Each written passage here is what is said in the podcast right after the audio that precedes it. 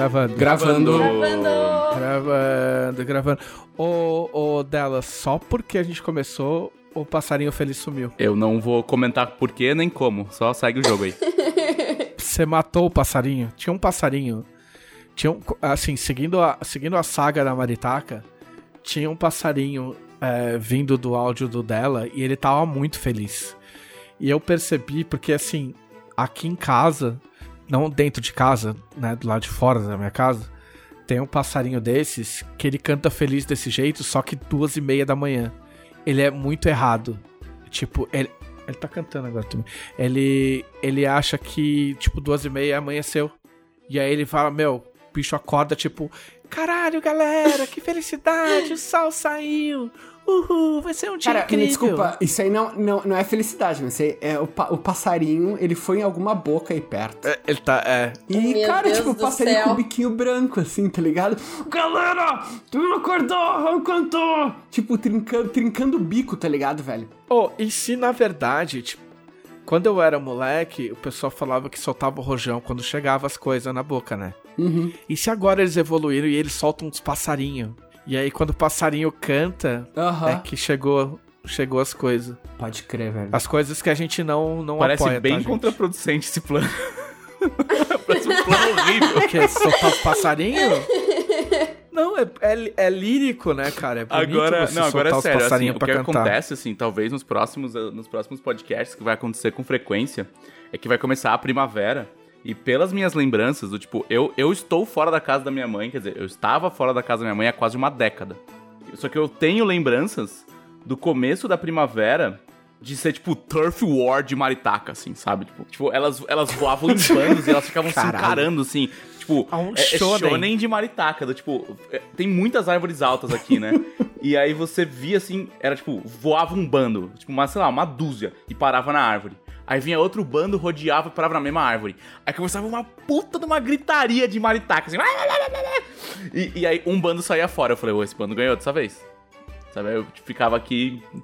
Maritaca Wars. Maritaca Wars. Então é possível, é possível que É? aconteça um Maritaca Wars enquanto eu tô gravando o podcast de, de, de setembro em diante. Se eu não me mudar a tempo. Em que bairro vo- você está morando? Ah, Belo, eu voltei pra Moca, né, meu? É na Moca. Então tá. Ah, então na Moca acho que não rola. Porque se fosse lá em cá, lá onde eu morava no Sumaré, que era no alto, quando chegava no verão tinha os trovão. Que era tipo duas horas trovejando, tipo, Ah, meu, aqui rola direto, também, porque chuva pra caralho. aqui é o famoso Alto da Nossa. Moca. E realmente é, tipo, Ah, é um enorme platô, assim, que... Pra todos os lados que eu ando da casa da minha mãe, eu tô descendo, assim, igual, tipo, parece a Pompeia. E... Parece é, o Sumaré. Tem, rola essas... Esse, três horas de trovão sem cair uma gota. Cara, assim, ó, eu, eu quero, quero deixar registrado que apenas paulistanos conseguem falar de São Paulo como se fosse, tipo, a natureza, assim, sabe? Não, porque os passarinhos de São Paulo, a fauna de São Paulo, São Paulo, ah, Ah, os trovões de São Paulo. Meu, São Paulo não tem nada disso, cara. São Paulo só tem publicitário e, e sei lá, cara. E, e, Faria tipo, Limers. sabe? E... E se Faria Limers. É a mesma coisa, eu não sei, né, cara? Ó, a parte do publicitário é verdade. Porque tem, tem, tem agência até em bairro. Sim. Entendeu? Sim. E Não, agora aqui- os mas caras cara não põem tem também, fachada. cara. Tipo, Leonel, eu vou ter que te repreender ah, Porque você tá parecendo um humano falando dos Dushidaki, entendeu? Ah, é tudo goblinoide, e não é. É, entendeu? é. Aqui, aqui é tipo Dushidaki. Você, você quem olha de fora fala tudo goblinoide, tudo paulistano, mas o paulistano que cara o Dushidaki conhecem. que tá dentro, ele vai diferenciar o Faria Limer, o hipster da, da Vila Madalena, o, o ZL que vai em lojas e bares de narguile. Olha só.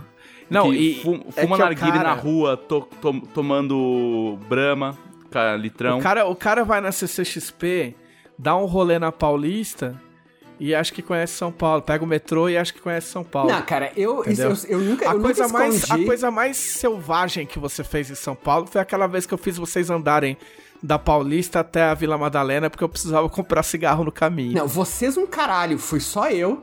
Depois, quando. Não, quando... tinha mais gente. Não, não, não. Quando teve o advento do Guilherme, tu já não fazia mais É. isso, tu tinha vergonha na cara. Comigo não, comigo Não. Tu, tu fa- Eu tenho certeza, cara. Tu, tu acha que o Guilherme ia ir num lugar que, tipo, tem vida noturna. Óbvio que não, ele ia ficar, tipo, diagramando um livro, cara. É verdade. Em casa. É Ai, não verdade. fale em diagramar um livro, não, que finalmente eu tenho meu homem de volta. Ah, olha só, finalmente eu tenho meu homem de volta. Até quando é que eu digo? Homem não, meu homem. Ah, tá. A questão é até quando, né, gente? A questão é até quando? Né? Porque um soldado tá sempre pronto pra ir pra outra guerra. Pois é, eu estou me enganando, sabe? Deixa eu me iludir um pouquinho. Como é que foi a volta ontem, sem detalhes A sórdidos? volta ontem. É, ontem ele, ontem ele voltou da guerra, né? Ontem foi entregue o Tormenta 20, a gente, né? E aí o, o Guilherme acabou os seus. Ou não acabou? Ontem o Gui passou, né, o final de semana inteiro. Já faz alguns finais de semana que ele passa os finais de semana inteiros diagramando Tormenta 20. Não só diagramando, né? Tem que lidar com artista, tem que lidar com revisor, é um monte de coisa. E lidar com gráfica, né? E ontem ele terminou a versão 1.1 de Tormenta 20. Ê! Entregou para as pessoas. Entregou para as pessoas. Ê! é. E também tum, tum, tum, tum, enviou para a gráfica. Ah, sim. É o famoso agora não há mais volta. Sempre há, sempre há, cara. Eu Não. duas vezes, duas vezes eu já, eu já, já, já aconteceu de eu chegar na Jambô quando era o prédio da Nerds, era da Jambô, chegar assim, ah não, então tem um erro aqui. Daí, ah, não, para a impressão, vamos fazer Não, uma não, outra não é assim que prova, fala. coisa e tal. Pode, Não, Assim, é que não para a parem impressão. as É que na verdade você faz a parem as prova. máquinas, parem as máquinas. Não, é que quando você recebe os arquivos, é que antigamente era assim, não sei como é que é mais. A- a- assim, não sei se as pessoas sabem, mas eu, eu fiz artes gráficas no ensino médio, então eu, eu tenho algum conhecimento. Tu, Mas tu nunca o- contava não, essa eu- história, cara. Agora tu, tu conta sempre. Tu, tu tá tendo um orgulho renovado, cara. Tu tá tendo, não, tu tá tendo um orgulho renovado. Eu, Cara, eu, aprovo não isso. gostava. Eu não gostava de. É porque assim, ó, quando eu fiz, eu, eu fiz artes gráficas, eu fui condenado a trabalhar nas máquinas offset de impressão. e eu, eu, eu gostei zero na época, entendeu? Eu achei uma merda. Porque não foi duas semanas, foi tipo, sei lá, um ano e meio. E eu gostava zero, mas ok, me serviu de aprendizado. Entendeu? É, Então o que rolava é que você, você recebia os fotolitos e aí você tirava uma prova de como ia ficar o livro. E aí você manda a prova pra editora. Aí a editora tem o tempo de olhar e falar, opa, tá errado aqui, peraí, vamos trocar só essa, só essa página. Mas com a prova, com a prova aprovada, eu já ah, pedi pra fazer outra prova duas vezes. Ai, gente, vocês estão complicando, por favor. Tá na gráfica, tá entregue, Não, mas a gente vai mudar mais uma coisa, cara. Vai, vai sair, vai sair arcanista. vai sair arcanista, o que, que vai entrar no lugar? Não vai mais ter essa merda. Vai ser, não, agora vai ter só cavaleiro, guerreiro, guerreiro nada de golpe mágico, entendeu? É, guerreiro vai ser a D&D, cara. Vai ser assim. Tipo, tu tem dois ataques a cada três turnos e te dá por satisfeito. É isso, o guerreiro bate. É isso que tem que ser. Raiz. Enfim, ontem ele chegou muito cansado e falou: Vamos jogar videogame porque eu não aguento mais pensar em Tormenta. Aí, o que, que aconteceu? O site caiu. Aí a gente abandonou o videogame e foi trabalhar no site, tentar descobrir qual que tinha sido o problema. E aí o Gui resolveu o problema. E aí vamos jogar videogame. Só que aí o site caiu de novo. Aí vamos resolver o site de novo. Olha, gente, desde a última entrega do, da última versão, ah, não, desde a entrega da versão 0.9 a gente trocou o site, refez o site inteiro, mudou de servidor, mudou de hospedagem, mudou de tudo, mudou o site, jogou fora o antigo e fez um novo do zero. Que é justamente para o site ficar mais leve, para a hospedagem ficar mais, mais potente e poder segurar esse baque. Só que não tem como. Quando a tormenta invade, a gente só chora. Ah, não, mas é bom você falar, porque tem gente que acha que vocês ficaram tipo, ah, entregamos, agora foda-se essa galera, vou ficar aqui sentado, hahaha, assistindo televisão, hahaha. Ah, o site caiu, foda-se, hahaha, amanhã é feriado, uh. Entendeu? Não, É feriado, o gente. Gui de novo trabalhando, colocando o site no ar, eu ajudando, e aí tinha, tipo, tinha uns negócios que o site não tava aguentando, a gente tinha que, cada vez que, o site, que alguém baixa um livro, um PDF, é gerado um PDF especialmente para aquela pessoa, né? E aí, são 6 mil apoiadores. Então é muito PDF. Aí o site não tá aguentando, não vai aguentar nunca. E aí eu comecei a ficar deletando os PDFs da, do servidor, porque a pessoa já baixou mesmo, né? Se ela precisar, ela faz download de novo, cria um novo PDF, mas a princípio ela só precisa uma vez, então eu vou lá deletando. E nossa, era feito. Eram gerados no site 15 PDFs por minuto. Então imagina, eu de 10 em 10 minutos entrando lá e deletando tudo. Então foi, foi um trabalho assim bem, bem que exigiu bastante da gente no final de semana.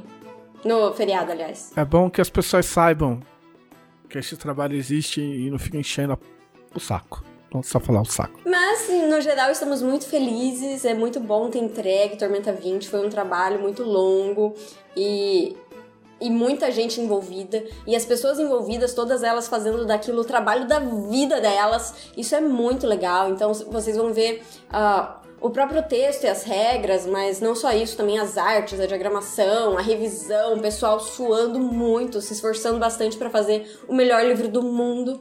E é muito bom ver esse livro finalmente pronto. Sim, traz paz no coração saber que eu não vou mais receber mensagens de WhatsApp a 1h40 da manhã com ideias de, de modificações. Na verdade vai, vai mas, né? Vai ter só uma folguinha de leve aí. Eu acho que isso vai. é um defeito genético da família Deisvalde, assim, sabe? Eles são incapazes de descansar. Cara, aí, olha, eu tenho uma coisa que. Isso aí, meu, muito, muito antes da gente trabalhar com RPG, cara. Tipo assim, os primórdios. O Rafa sempre tava fazendo as, as regras dele. Sempre. Ele nunca já tinha feito. E ele nunca usava um RPG já pronto ele invariavelmente ele pegasse, não, não, agora eu vou fazer essa campanha, eu vou usar tal RPG, vai ser isso aqui, não vou mudar. Beleza. Daí a gente fazia a ficha. Daí, na semana que era para começar a campanha, então, não, eu fiz umas modificações nessas regras, mas é assim, tipo, é pouca coisa, vocês mal vão precisar mudar as fichas. A gente chegava lá, ah, o meu personagem não existe mais. Daí a gente tá, vamos jogar. Não, então eu fiz mais modificações. Cara, por exemplo, no sistema, eu vou ler aqui, para não dizer que eu tô mentindo, eu vou ler aqui. No sistema que a gente tá jogando agora, que já é baseado em Tormenta 20, ou seja, já é uma coisa que tá. que, que já teve todo o playtest. A gente tá na versão 3.6.1 das regras do Rafa.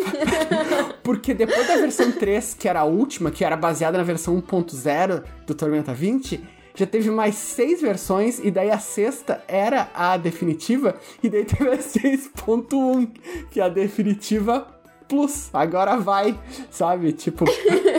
É o arquivo final, final, final 2, agora vai gráfica. Aham, uhum, agora vai gráfica definitivo, dessa vez sim, ponto PDF. Ah.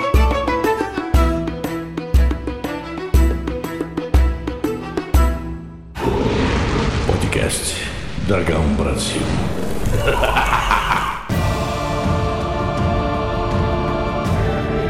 Olá, este é o podcast da Dragão Brasil, a maior revista de RPG e cultura nerd do país. E... e... Cara, ele tá inovando demais. O que acontece com o Leonel Caldela? Mande, Cara, pela mande, primeira mande uma vez, resposta pra gente. Pela primeira vez eu não vou fazer o gemido. Assim, ó, eu nunca, nunca na minha vida eu estive feliz. Sabe? Só assim, no dia do meu casamento e okay, agora é bom, que né? saiu. E agora que saiu o Crusader Kings 3, cara. É isso, são as duas coisas que me trazem felicidade na vida. O resto, pra mim, podia explodir. Entendeu? Mas essas são as duas coisas de valor no universo, cara. Muito bem, estamos aqui com o Leonel Caldela. É, isso aí! Só cara agora! cara, isso é Oi? Ai. Felipe Della Corte. Não sei nem o que, que eu tô fazendo aqui, eu só tenho oito anos. eu já tenho entrevista. É que todo mundo falou tanto no começo do. do antes do, de começar o podcast, que ninguém tem o que falar na, na hora da apresentação né? Como assim? O podcast já foi, já acabou. Ah, já acabou. Não, agora é o, vai ser o Crusader Cast. Não, daqui a pouco é o Crusader Cast. Calma. Calma. Cara, assim, nós todos vivemos numa realidade que existe para suportar o Crusader Cast. Todo o resto é, é, é tipo um framework para existir o Crusader Cast, Não, O mundo é uma realidade virtual e o, Crusader, e o Crusader Kings é a realidade de verdade. É Como eu queria que isso fosse verdade, cara. Sério, eu, meu, eu morria de câncer numa guerra e Oh. com sífilis de boa pra que Crusader Kings fosse. Assim, tem, é, tem muito mais justiça e menos arbitrariedade que o mundo real. Verdade, mas a gente chega lá. A gente chega lá. A gente consegue Então tá. chegar na era medieval de novo. Nossa, que Olha que, beleza, tá, olha que tá, o caminho tá indo. É, Então, assim, é- não, tá, tá, tá, tá indo nesse, nesse ritmo aí, entendeu? Aí é que tá, cara. Passar problema mais é que uns em dia. A gente tem mentalidade de, de medieval, me- mentalidade medieval com redes sociais. Eu quero chegar no próximo, no próximo passo evolutivo, que é me- mentalidade medieval sem redes sociais. Mandar uns corvos. E daí a gente tem uma renascença e coisa e tal, e, e consegue daqui a uns mil anos chegar num, num nível contemporâneo de novo, cara. Imagina você ter que mandar uns corvos pra mandar tweet, tipo Game of Thrones, assim. Assim, esse corvo chegou aqui, hashtag chateado. Ok. É. Eu não entendo aquele pessoal que fala, ah, queria viver na Idade Média. Eu, eu não entendo, sinceramente. Eu, por mim, teria nascido daqui a uns 500 anos. Se a idade fosse boa, não era média, né, gente? Não, assim, ó, eu já pensei exatamente como tu, Karen. O problema é que, vendo, sabe, a, o jeito como as coisas estão indo, eu voltei, eu, eu, sabe, eu mudei de ideia. Eu queria ter nascido. Nos, assim, eu queria ter nascido nos anos 30 pra ter vivido os anos 50, sabe? Tipo, e botar, fazer, ter topete no cabelo e, e sabe, rock and roll anos 50 ia ser muito mais alto tempo. Vamos à parte que todos adoram, mas não me deixam começar, que é o que vocês disseram na semana passada. Karen Soarelli. Eu. Passada, pra começo de conversa, eu terminei de ler aquele, com, aquele, aquela peça de teatro que eu falei pra vocês. E eu gostei, mas gostei mais ou menos. Então, se você quer ler uma peça de teatro, eu indico Hamlet, não aquela que eu tava falando na vez passada. Caralho. A- não, aprovo, aprovo esse tipo de resenha. É. Lembra o Cid que eu tava curtindo? Não curti. Não, é legalzinho, assim, é ok. De 0 a 10. Tem uma- umas riminhas bacanas. De 0 a 10, eu daria um 7. Ah, o autor já morreu mesmo, Ah, você sete pode é dar sólido, menos se pô. você quiser. É. Não, não, não. 7 é nota alta, hein, Sete. gente? 7, é um 7, assim. Assim, não foi algo que eu tenha desgostado de ler. Foi, foi divertido. Eu fiquei ansiosa pra saber o que, que ia acontecer com cada personagem, quem que ia morrer e se os, o casal ia ficar junto no final. Morreu muita gente? É, até que não. Não. Bom, será Então que eu posso dar spoiler graça. de uma peça de séculos De uma atrás? peça de, é, de muitos séculos atrás, eu acho que pode, porque eu, assim, ó, eu acho que ninguém vai ler. Eu tenho a leve impressão que ninguém vai ler. Bom, Eu considerando vou. que eu não leria se não tivesse sido obrigada, a peça começa mais ou menos pouco depois do começo tem a morte do conde, que é o pai da Ximena, e aí e aí a partir daí fica todo um lance de que a Ximena tem que pedir a cabeça do Dom Rodrigo porque matou o pai dela, mas o que ela queria mesmo era casar com ele. Ok. E a partir de então, Não faça a piada que você pensou, não faça. Eu não pensei, juro. Eu também não pensei. Agora eu queria ter pensado. O desenho tá ficando mais lento. agora fica a pergunta aí pros espectadores, o- qual é a piada? Qual Com- foi a piada? Comente É, no post do blog da Jambon onde tá esse episódio de podcast. é isso. tom do dela, não comente. Sabe? Porque eu acho É. que não, vão, não vai ser uma piada que vai levar a Se comentários muito você, se construtivos. você achar que você pode ser preso, é melhor não comentar. Enfim, depois disso não tem nenhuma morte. Só morre o conde mesmo, e aí você fica pensando se vai morrer o Dom Rodrigo, se vai morrer o Dom Sancho, que é o outro cara que decide defender a honra da Ximena. No final não morre ninguém, e eles casam. Fim. Ah, não. Ah, não. Sem graça. Muito sem graça. Nossa, que isso. Eu gostei das Não. rimas, as rimas são boas. Mas não, eu sou muito mais Hamlet, onde morre todo mundo. Recomendo Hamlet. Não, Shakespeare 10-10. Enfim, mas não era sobre isso que eu queria falar. Ah, Eu queria falar o seguinte. É, antes de mais nada, eu quero fazer uma ressalva sobre Crusader Ki- King. Como, é que é? Crusader Kings. Que é o tipo de jogo Crusader que eu, Kings. eu nunca vou jogar porque eu sei que eu vou viciar nessa porcaria e aí eu nunca mais vou conseguir fazer mais nada da minha vida e aí eu nunca mais vou escrever nenhum livro, eu nunca mais vou lançar mais nada, nunca mais vou fazer financiamento coletivo e eu vou esquecer de comer e vou morrer. Qual o Mas você problema? pode escrever livros sobre Crusader Kings 3. Olha, e eu morre posso- um monte de gente. É, eu posso te dizer assim, cara. Nada do que eu tenha feito na minha vida tem mais valor do que jogar Crusader Kings 2. Ou 3. Eu prefiro continuar com a minha vida e na ilusão de que as coisas que eu faço têm valor. A vida é super valorizada. Enfim, já fui viciada em Ragnarok Online e não quero viciar em outra coisa. Bem-vindo ao ReclamaCast! É, Porém, eu joguei um jogo super legal essa semana, eu tô super empolgada, adorei aquele jogo. qual? O que acontece? Quarta-feira é o dia que o Gui vai jogar RPG com os amigos. Ah. E aí eu fico sozinha, sem fazer nada. Aí eu postei no Twitter. Me recomendem um jogo de videogame! Geralmente eu peço indicação pra jogos que tem co-op, couch co-op, né? Pra jogar com o Gui. Mas Isso. dessa vez eu falei, gente, sem co-op, eu quero jogar sozinha, me indiquem aí. Olha a independência gameística. E aí as pessoas me mandaram dezenas de recomendações. Várias das quais eu já tinha jogado, tipo Life is Strange, Limbo, uh, Brothers. Tinha um monte de recomendação boa, jogos que eu recomendo, mas que, né, eu já tinha jogado, queria uma coisa nova. E aí eu fui vasculhando aqueles jogos que o pessoal me recomendou, olhei vários deles e não era, alguns não eram muito bem o tipo de coisa que eu gosto. Até que eu encontrei esse jogo chamado como é que ele chama mesmo? É tipo. Ah, ele chama Timbleweed Park. Ah, sim, sim, sim. Nossa, que ótimo assunto. É? sim, é. Sim. Você vai saber por quê. Tá, enfim, esse jogo, ele foi criado por, alguns dos criadores do Monkey Island, que é um jogo que eu adorei. E tem algumas coisas semelhantes, tipo, é um jogo de point and click. E que você vai, enfim, você vai reunindo, coletando itens pelo mundo e usando eles em outros lugares. E de formas criativas e cheio de puzzle e com uma historinha por trás. E eu adorei esse jogo. E quando eu fui pedir, inclusive, pedir indicação, eu falei, gente, eu quero jogos que durem até umas 6 horas, assim, eu quero joguinho curto. Porque senão, como eu já disse, eu começo a jogar, eu esqueço de ir no banheiro, esqueço de comer, esqueço de dormir e morro. Já morri, inclusive. Mas. Aí, esse jogo, quando eu fui ver a recomendação, eu pesquisei na internet quanto tempo ele durava. E tava escrito algo entre ah, 10 a 12 horas, dependendo do seu estilo de jogo, né? Se você vai mais devagar, tranquilamente, ou se você vai rápido correndo.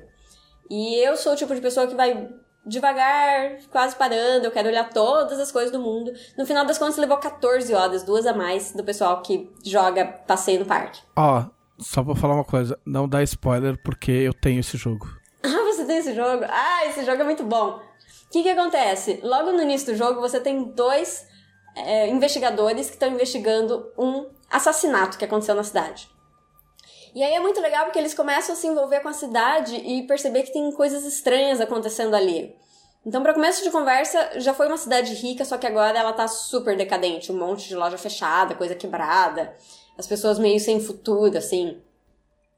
E tudo gira em torno de uma fábrica de travesseiros que pegou fogo anos antes. E aí nós temos esses dois personagens que cada um deles tem um objetivo secreto e os dois meio que estão fingindo que estão preocupados em trabalhar no caso e meio que trabalhando juntos, mas na verdade a mulher quer uma coisa, o cara quer outra. E no início eu escolhi jogar com a mulher, porque ela é muito mal-humorada, eu achei sensacional e super experiente. Lembrou do E eu Leonel? fui jogando com ela. Você lembrou do Leonel? Ah, considerando o momento em que eu estava da minha vida, eu, pensei em mim mesma, né? Porque eu ando meio de mau humor. Mas ela super competente, super mal-humorada. Eu falei, é com essa aqui que eu vou jogar. E enquanto isso, o cara era mais novo. Ele era investigador júnior, sei lá, e, e super eh, carismático, assim. Sabia falar com as pessoas. E aí eu falei, não, vou jogar com a mulher mal-humorada, muito mais legal.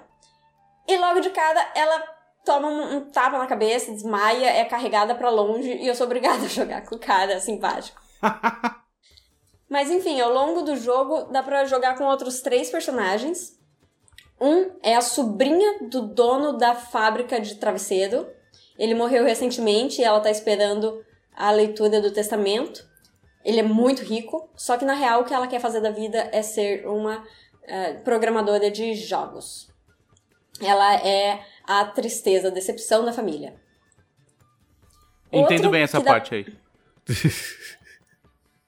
consigo, consigo me relacionar com essa parte. Outro é o pai dela, que na real morreu também.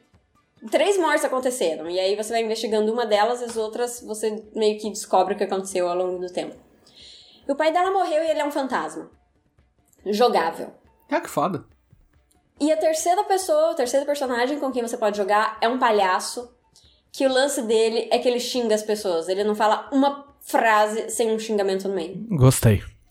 E por ser tão ah, ruim, tão desprezível, tão. Como é que se diz? Tão ah, mal com as outras pessoas. O show dele era só. Era tipo um show de stand-up, assim, só falando mal das pessoas. Estilo. Vocês lembram do professor Aloprado?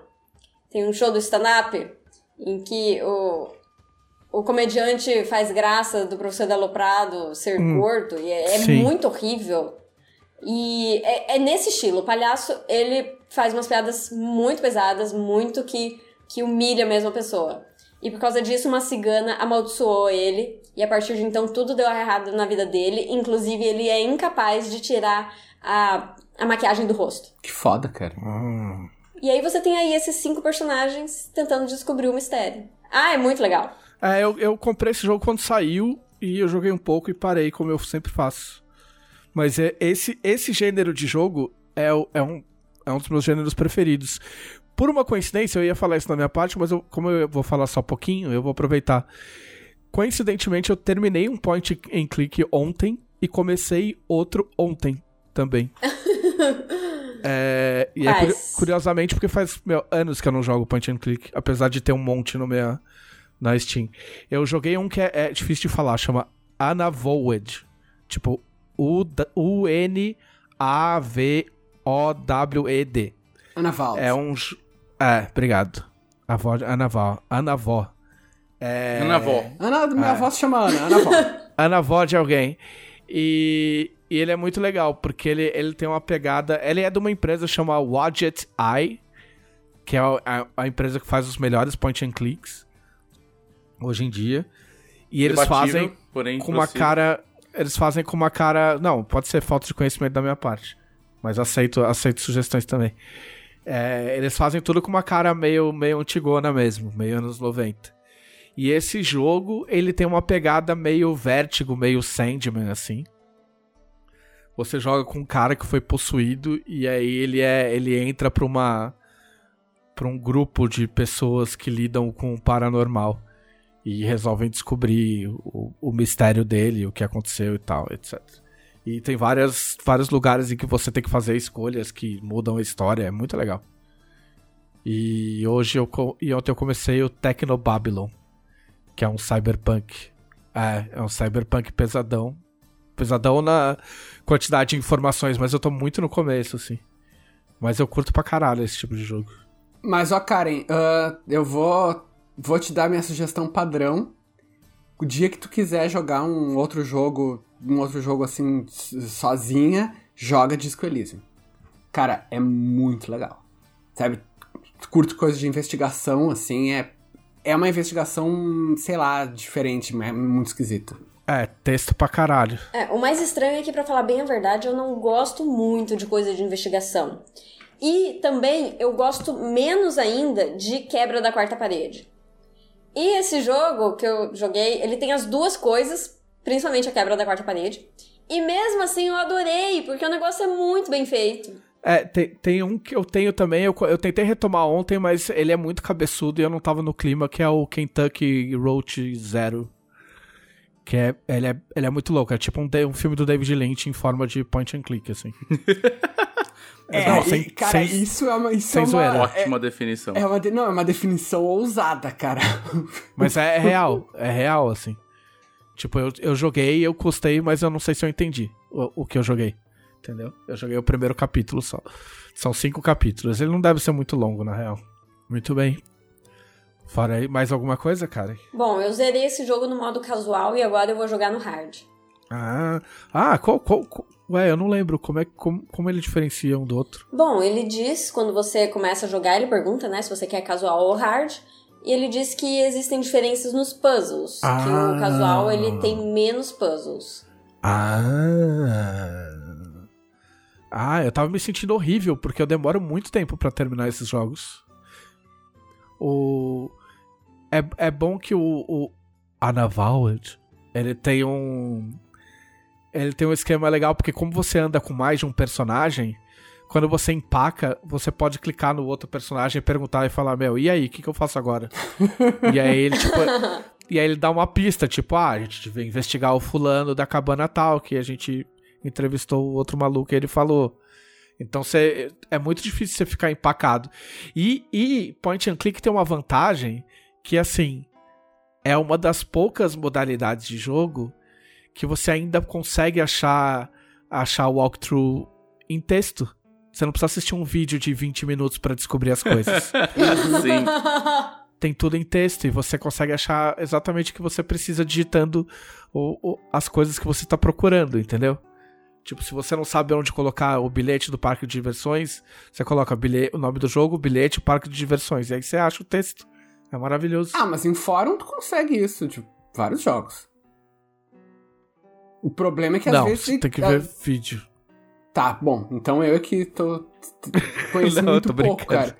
Mas a real é. Não, eu sei que walkthrough hoje em dia é galerinha, né? Tipo, É, sabe? Entra sim. no canal. Galerinha. Eu adorei a definição, é galerinha. Mas tem, sempre tem. Tu sempre cai no Reddit ou no fórum do, da Steam, que daí é. Oi, e aí, como é que faz pra passar teu puzzle? Ah, esquece, já passei. Ah, que beleza.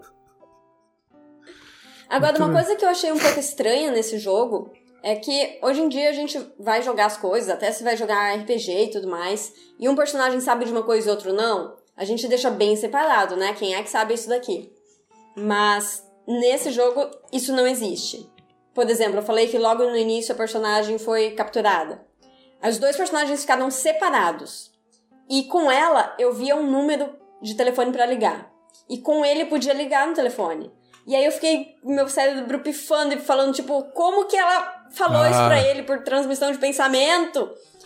Mas enfim, é, é assim mesmo e o jogo inteiro prossegue dessa maneira. Um- o que um personagem sabe é como se todos soubessem. Você já jogou o Dia do Tentáculo? O dia do tentáculo. É maravilhoso, porque você. É, Day of the Tentacle, acho que é o point and click mais famoso, né? É maravilhoso. Ah, não, acho que Monkey Island é mais famoso. Não sei. Pelo menos na época era o mais famoso, era o, era o Monkey Island, mas o Day of Tentacle, é, of Tentacle, Tentacle era bem conhecido.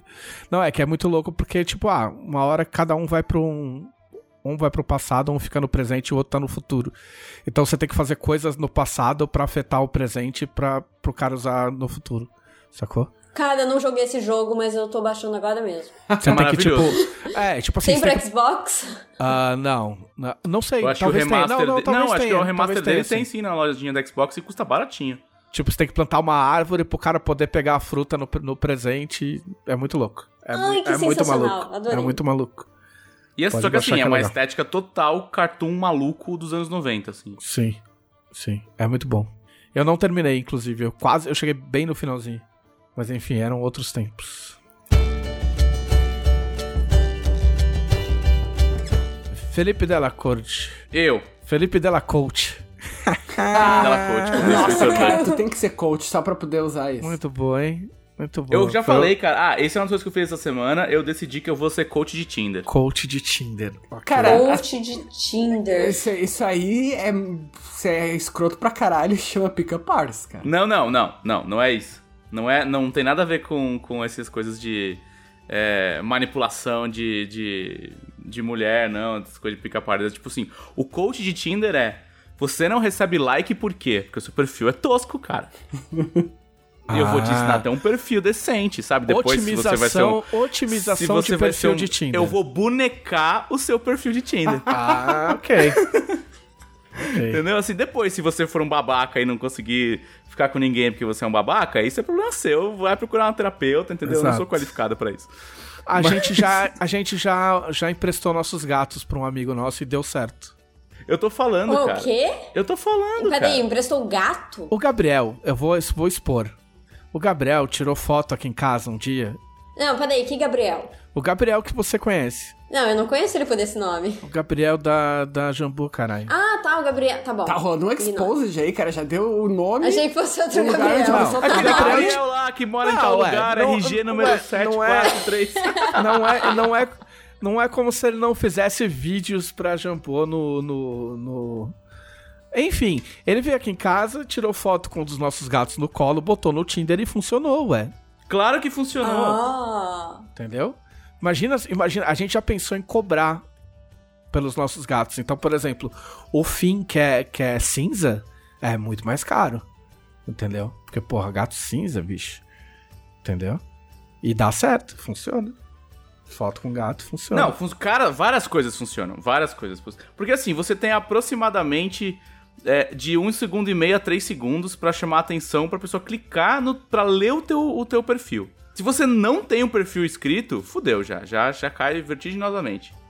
Se o seu perfil tem uma punchline horrível, ou vem com do tipo, vem parecendo bula de remédio, tá ligado? Tipo, ah, eu sou paulista, tenho 23 anos, 1,75. Uh, assim, chato, sabe? Então assim, tem você- todo um. Tem todo é um babaca, planejamento aí, roda. sabe? Se você esco- fica. Bom, enfim. é- enfim, se você é trouxa, você roda. É- é o... Você vai ensinar as pessoas a não serem trouxas, né? Pra encerrar o assunto. Basicamente, eu vou ensinar elas a serem interessantes. É diferente. Ok. E não Isso serem aconteceu trouxas. por quê? Porque na live da Bruna Balbino, ela tem um quadro que ela dá conselhos pra, pra galera. E a gente conta algumas histórias de dates e tal. E aí eu contei ah, o meu breve sucesso é, estelar do Tinder no começo desse ano. É. E coisas que eu experimentei, né? Tipo, eu mudei muitas vezes, tanto as fotos, a ordem das fotos, a, o que estava escrito, a, a abordagem, o tipo de, de texto, o tom do texto. Eu fui experimentando pra ver o que, que era mais efetivo.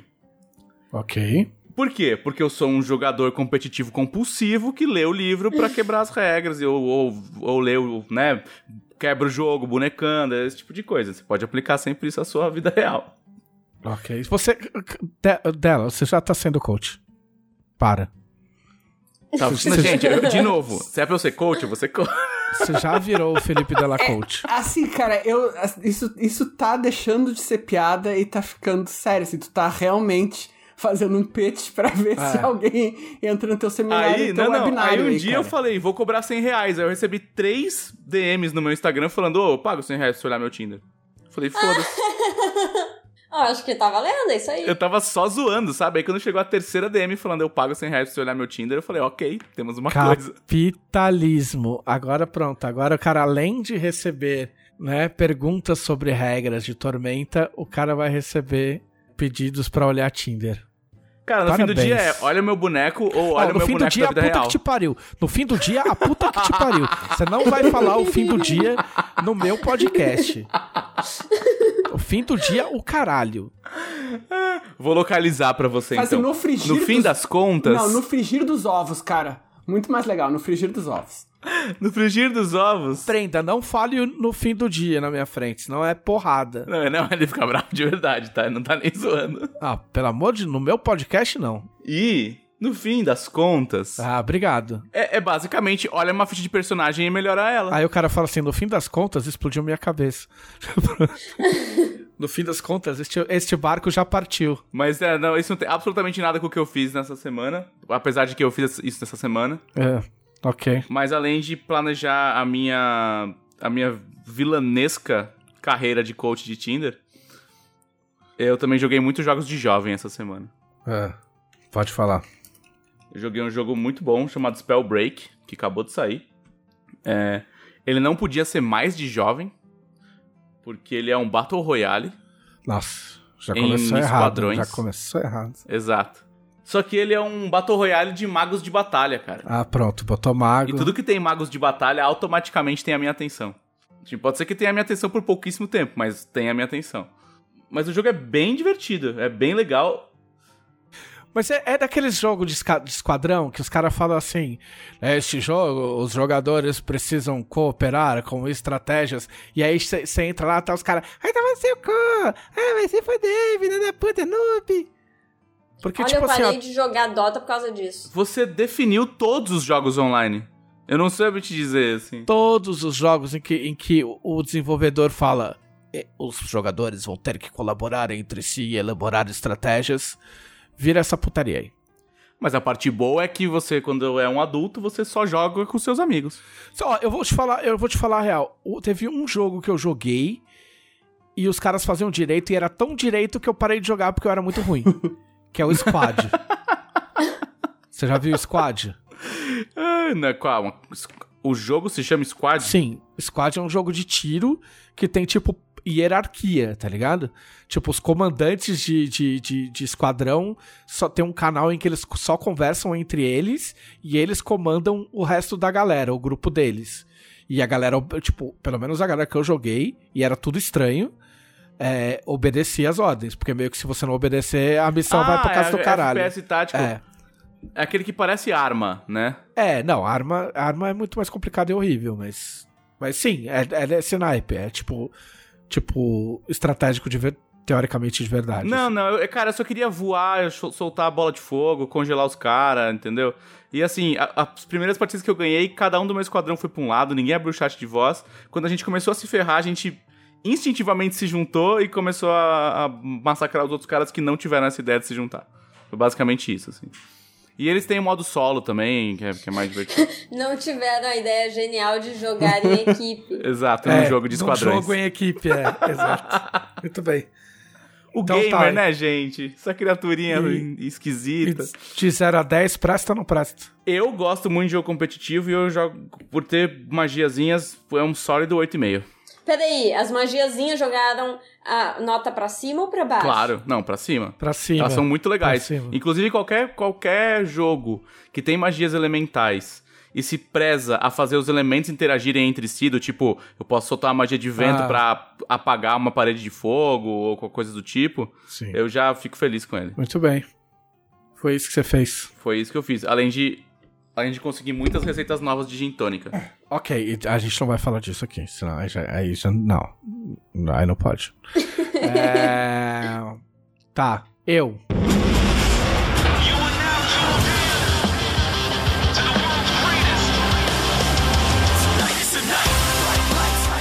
Eu queria comentar da WWE só pra, pra- só pra não dizer que eu não falei, já que eu falei semana passada.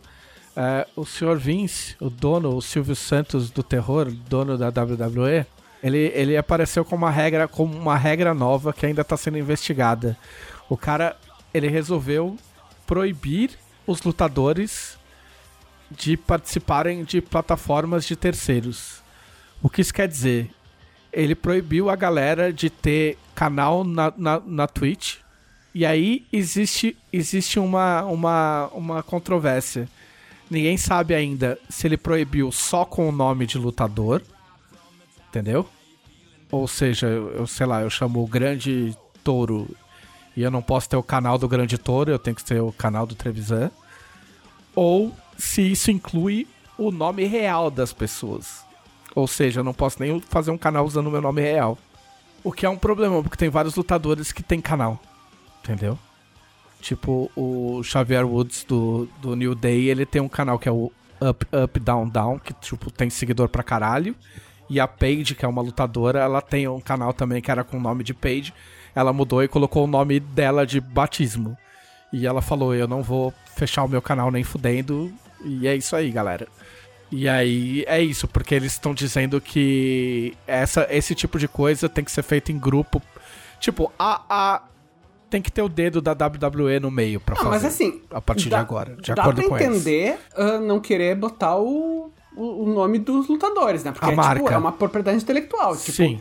Imagina assim, se, sei lá, se digamos que ah, tu é o dono, dono de Tormenta e eu só jogo com o Lotar em Tormenta. E daí eu abro o canal do Lotar e eu começo a falar um monte de merda. Tipo, tu não quer que o Lotar seja, seja ligado com isso, cara. A questão não é nem essa, porque, tipo, na WWE já teve cara matando a esposa e o caralho é quatro. Que é mais isso? uma questão de É uma questão de lucro mesmo. Entendeu? Tipo assim, o, as, o- a- os lutadores, a marca dos lutadores e o nome e o gimmick, né? Que é o, o, o diferencial do lutador, é criado dentro da WWE, às vezes pelo próprio Vince, pelos roteiristas, junto com o lutador. Né? Normalmente. Tem lutador que traz de fora, mas normalmente quando ele entra na WWE, ele muda de nome. Então, é meio que o cara tá interpretando um personagem que ele criou. É tipo assim, você cria um personagem em Tormenta e o personagem é de Tormenta. Sacou? Tanto que os caras, quando saem da WWE, eles mudam de nome e mudam de gimmick. Entendeu? Ou, tipo, dão uma disfarçada. Porque, ah, por exemplo, tem, tem lutador que saiu da WWE já faz muito tempo, é, tá trabalhando em empresa rival, mas a marca dele continua sendo vendida pela WWE. Tipo, tem camiseta do cara vendendo pela WWE. Porque aquele nome é a marca, é a marca da WWE. Então acho que é meio isso que os caras querem barrar. E se for isso, tipo, meio que. Brothers, tem que saber onde você tá, o ônibus que você tá pegando, tá ligado? Tipo, você entrou lá, não é como se fosse novidade o jeito que os caras trabalham. Agora, se for o nome real, aí é meio É, tenso. se for nome real, daí, porra, sei lá, cara, legalmente tu tem que ver todas as implicações disso, né, meu? Tipo, É, porque você pode vender o seu nome real, eu acho, pra um- pra uma marca explorar, não, não, pode, sei. o Tom Clancy vendeu. Não, mas é que. É verdade, mas aí ele que tem o tá. nome dele antes Mas de ele morrer. vendeu, mas ele não. não se ele quisesse, digamos, digamos que ele estivesse vivo ainda, ele queria fazer uma marca de refrigerante, né? Clancy Cola. Cara, ele podia. Tipo, não é que o Tom. Não é que Tom Clancy era propriedade da Ubisoft. É que o, ele, a marca de jogos era Tom Clancy. Não era isso? Eu, não, eu não sei, na verdade. Por outro lado, assim, gente, eu conheço jornalistas no Brasil que eles têm contrato de exclusividade. Então, se o jornalista é tipo do UOL, ele não pode escrever para outro site, não pode aparecer em vídeo de outro outro tipo, ele não pode nem ter o próprio blog, sabe? Ele é redator do UOL. Então, isso não seria ah, não seria inédito. Mas é que, é que isso, isso tá vinculado à, à, à profissão dele, ou seja, ele escreve pro jornal, ele não pode escrever pro blog. No caso do- dos lutadores, eles não estão lutando, eles estão jogando videogame, por exemplo. Entendeu? Ou tá dando Ah, dicas de culinária. O cara não tá lutando. Lutar ele só pode pela WWE. Por isso que é meio confuso. Lógico, tipo, tem que ver o que tá no contrato, o que manda é o contrato e meio que foda-se, né? Mas tá tendo uma tá tendo uma repercussão porque a galera tá achando. É que assim, eu acho que se chegar no nome real da pessoa, porque por exemplo, você pega o AJ Styles, o nome dele é AJ Styles, tipo, é as iniciais do cara. Até até onde eu sei, alguém me corrige se eu estiver falando besteira. E aí o cara tem o canal. É que eu acho que se ele tiver um outro nome no canal e usar o nome dele real, eu acho que não tem problema. Porque hoje em dia todo mundo sabe que, que os caras têm nomes reais. porque houve um tempo que não, que não era assim, né? Tem, teve, teve uma época que existiu o kayfabe, que os caras falavam que era, que era proteger a, a, a fantasia do negócio o máximo possível, mesmo que as pessoas soubessem, né, na verdade, que o negócio era, era falso. Então, se o cara era malvado, o cara não dava entrevista, é, tipo, dando risada. Não tinha tal. entrevista do ator, Não, né? O próprio, É. o próprio Undertaker, cara, o Undertaker agora que soltaram o documentário dele em cinco partes, que o cara abriu a vida dele, porque antes disso não era um negócio tão aberto assim. E o, o Brock Lesnar mesmo, ele não é muito de... Você não vê o Brock Lesnar fazer nada que os outros lutadores fazem, sabe? De, de promoção, de risadinha. De vez em quando você vê uma entrevista ou outra, mas é, é muito raro. Então é isso aí. Essa, essa é a, a, a fofoca da WWE da semana.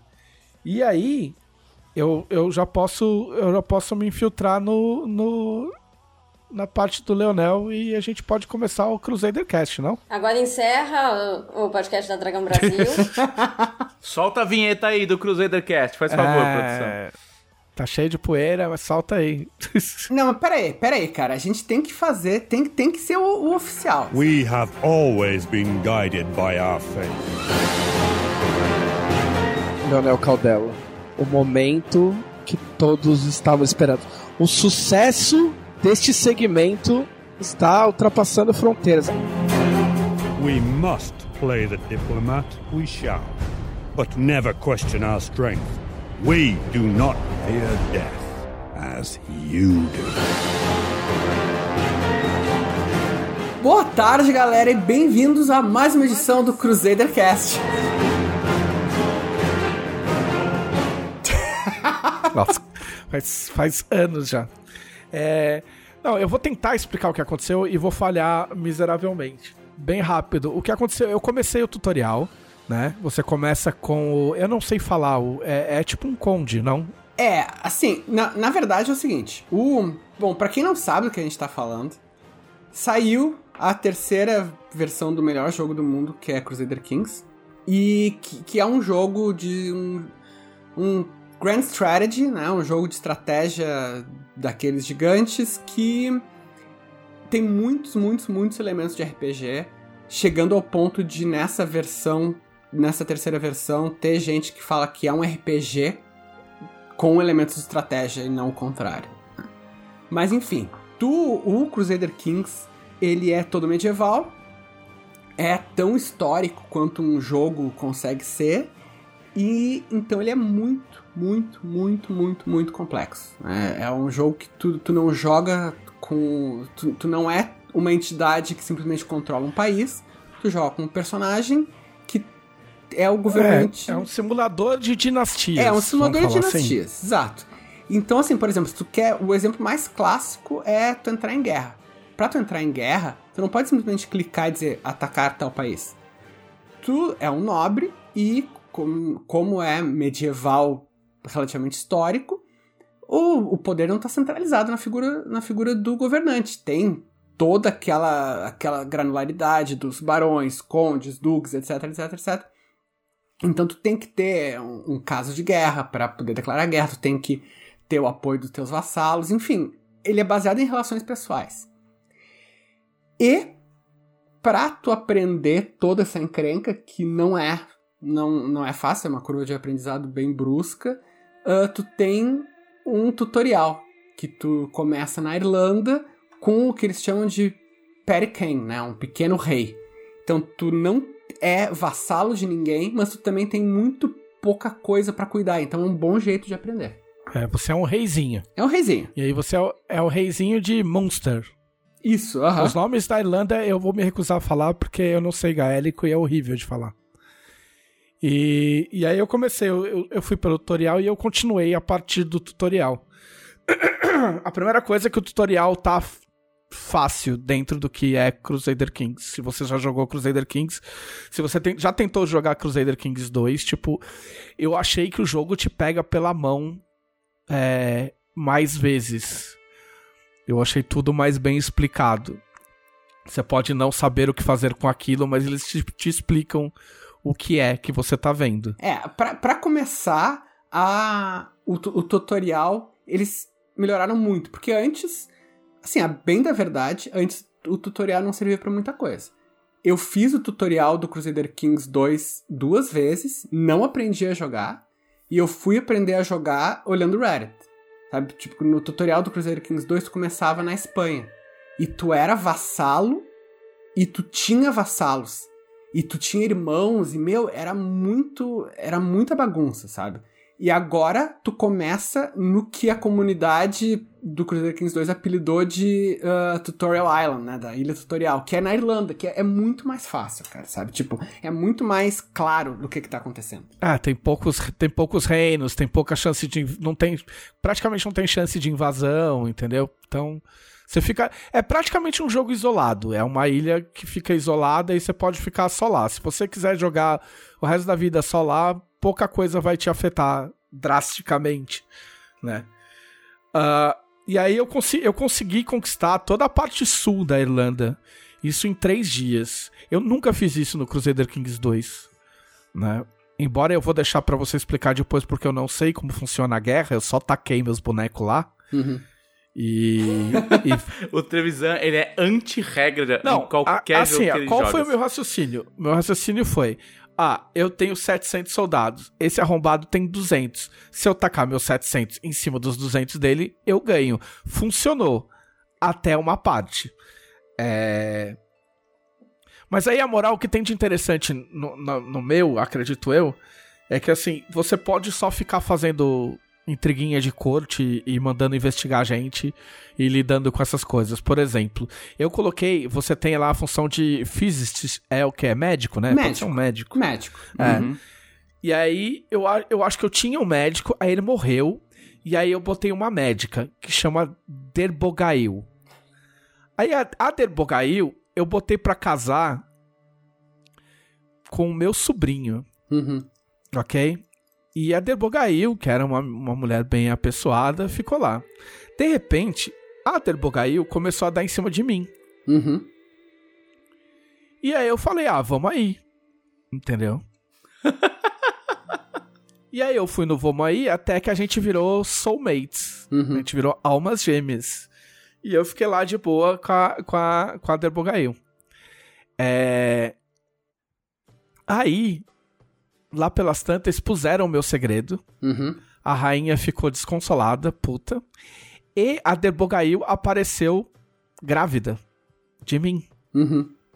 E aí rolou um, tipo, e aí, o que que você quer? E aí eu lar- larguei a Derbogail e fui ficar com a minha esposa. E daí tomou um monte de estresse Ah. porque largou tua soulmate. Não, tomei. E aí, mano, deu tipo assim, umas três semanas, só apareceu uma mensagem. Derbogail volta a aparecer e ela não está mais grávida. Caralho, velho. É, e tipo assim, é, entre parênteses, assim, essa criança, é, tipo, não era pra ser, ou alguma coisa assim. Credo. É, horrível. Aí. Horrível. Ah, não, e, e outra, quando eu tava pegando ela, eu botei a minha, a minha filha pra ela ser tutora. Uhum. Tá ligado? Pra ela cuidar Mas da também minha filha. você procurou a- o problema, né? Sim. Então, o, o Crusader Ah. Kings, ele tem. Ele, assim, não é pra todo mundo em termos de sensibilidade. Ele é um jogo que lida com temas pesados, mas. Como é que eu vou dizer? Ele não é. Ele não faz pouco, ele muito menos glorifica, ele só. Assim, ele coloca coisas que podem acontecer na vida. Sabe? Então, às vezes, tem umas coisas desconfortáveis. Mas ele. Como é que eu vou te dizer? É como se tu tivesse, entre muitas aspas, lendo um relato histórico, sabe? Do tipo, ah, aconteceu tal coisa. Sabe? Essa pessoa, sei lá, teve uma doença e morreu. Essa não é uma coisa como é que foi É, são planejada só uns por alertas, É, entendeu? É. Não, mas não, e, e não é É tipo, não é pra ser não é engraçado. pra ser engraçado né? e não é- teve um não é- roteirista que é. pensou assim, agora nós vamos botar este tema porque é polêmico. Como tudo é gerado aleatoriamente a- e a história emerge dessa ale- aleatoriedade, é quase como se estivesse vendo ah, coisas da vida, assim, sabe? Tipo, puta, aconteceu, aconteceu com uma pessoa que ouvi falar, sei lá, sabe? Tipo, isso é só um aviso porque às vezes falando de Crusader Kings a gente Sim. toca em temas pesados, mas não é que o jogo glorifique isso.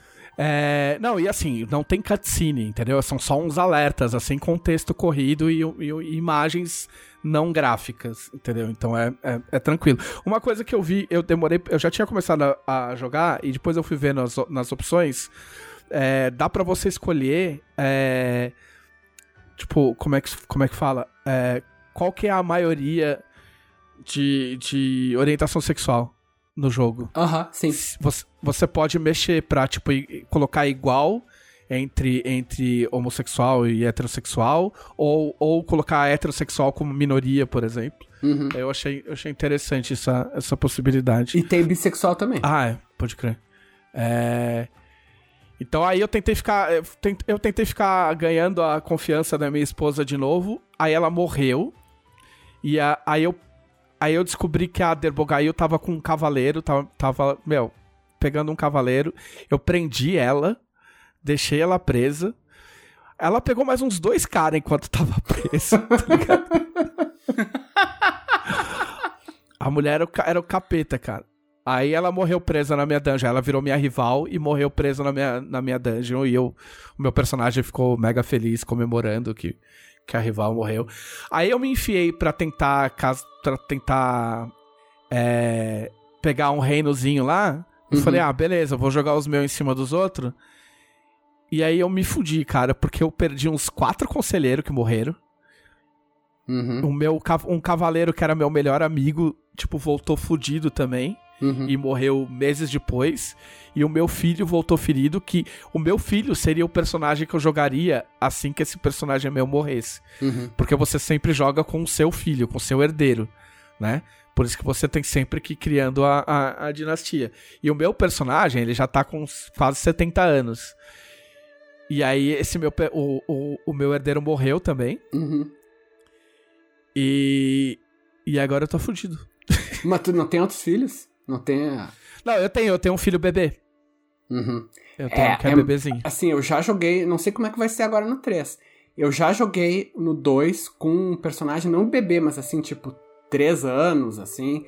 E é muito violento, porque tu tem que ficar esperando, não sem poder fazer nada, tem que ficar esperando as coisas acontecerem. E, assim, o, a inteligência artificial faz as mesmas pau no que tu faz.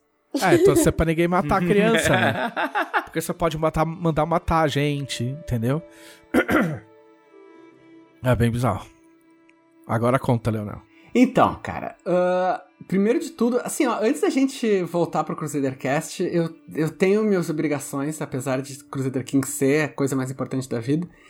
Eu tenho minhas obrigações, eu tenho que dizer que, como esse podcast sai na sexta-feira, a gente já anunciou a data de início da minha campanha na Twitch, que vai ser é, dia verdade. 17 de setembro, quinta-feira, no canal twitch.tv barra Editora. Assistam. Olha, eu da minha parte eu vou me esforçar ao máximo. Da parte dos jogadores eu posso dizer que tá muito do caralho. Todo o grupo mandou, sabe, personagem, mandou ideia de. mandou ideia de. de tramas para eles, mandou coisas, objetivos de vida, não aquela coisa tipo, ah, eu quero ser o maior guerreiro do mundo. Tipo assim, mandou coisas, nossa, meu personagem ele procura uma comunidade porque ele sempre se sentiu isolado, tipo umas coisas bem emocional de roleplay mesmo. O pessoal tá muito dedicado. Eu realmente acho que eu tive muita sorte de conseguir montar um grupo cara, assim, Dream Team, sabe? Entre to todos os meus amigos, algumas pessoas com que eu joguei, outras pessoas com que eu queria jogar há muito tempo. Então, olha, espero que esteja bem legal. Vejam lá, eu não sei. Hein, Karen, quem que a gente já anunciou a essa, essa altura? Sexta-feira, quem a gente anunciou? Às vezes eu esqueço que. que, que existe uma diferença entre a, a gravação do podcast e o lançamento do podcast. A gente grava na segunda esse episódio vai ao ar na sexta. E até Sim. lá já terão sido divulgados dois jogadores. Uhum. Inclusive, tem gente no grupo dos conselheiros aqui perguntando quem são os jogadores, como que é, tem mais informações, né? E gostaria só de citar aqui o Pablo Urpia, nosso conselheiro, perguntou exatamente isso. E a essa altura já é para ter sido divulgado, com certeza vai ter sido divulgado o Chaep, ah. Cara, Chaep, assim, meu, eu, eu, eu nunca joguei com ele ainda, vai ser, vou, vou jogar com ele pela primeira vez na, na, na Twitch mesmo, né, na stream, mas, cara, eu, ele foi um dos principais motivadores dessa campanha. Porque eu já tava com vontade de mestrar há anos, né, em stream, e quando eu vi o entusiasmo dele, eu comecei a conversar com ele, vi o quanto que ele tava com vontade de jogar e, e as ideias foi uma das coisas que solidificou para mim, sabe? Ele, a gente, assim, a gente ainda não tinha nem grupo montado, ele já tinha me mandado um background do personagem dele, todo ligado à Tormenta, já tinha descrição, sabe, do, do visual, já tinha build, meu. Cara, o jogador muito dedicado e ele fica assim, ô, oh, oh, vamos jogar amanhã? Amanhã a gente vai começar, né? E eu, não, não, espera só um pouquinho. Mas assim, cara, olha, foi realmente. Todo, todos os jogadores eu, eu achei foram muito. Muito. Foram, todos foram primeira opção e todos foram muita sorte de eu ter conseguido. Mas assim, ó, ó o Chaep foi o meu, um dos motores que impulsionou essa campanha, cara. Chaep é nosso embaixador Sim, já vai Tormenta. Ter sido... Chaep é muito empolgado com Tormenta, é muito legal de ver. Ele tava em uma live já, né? Qual live que ele participou? Acho que foi do encerramento do uhum. T20. Encerramento da, é, encerramento da campanha. Isso. Não, o Chaep sempre foi mega empolgado, ele sempre enchia meu saco. Sempre que eu falava com ele alguma coisa que não era nada sobre RPG, ele falava, tá, tá, tá, tá legal, mas cadê nossa mesa de RPG? Toda vez. Eu joguei com o Chaep com o Álvaro mestrando. Uhum. E foi muito legal, cara. O Chaep é um daqueles jogadores que realmente é, jogam o nível da mesa para cima porque ele faz tudo com muito carinho e cuidado. E qual é o segundo, o segundo jogador? Esse que a gente pode. Ah, eu ainda tô montando o cronograma. Então, ó, vocês, vocês no futuro, vocês sabem o segundo jogador, nem eu sei. Assim. vai ser uma surpresa pro Leonel, o Leonel vai chegar lá na mesa e surpresa, tá aqui o jogador desse vida. Enfim, eu tô montando o calendário de divulgação dos jogadores, né? Porque, como vocês sabem, eu sou gerente de marketing da editora e eu monto o cronograma das redes sociais. Por enquanto, pelo menos.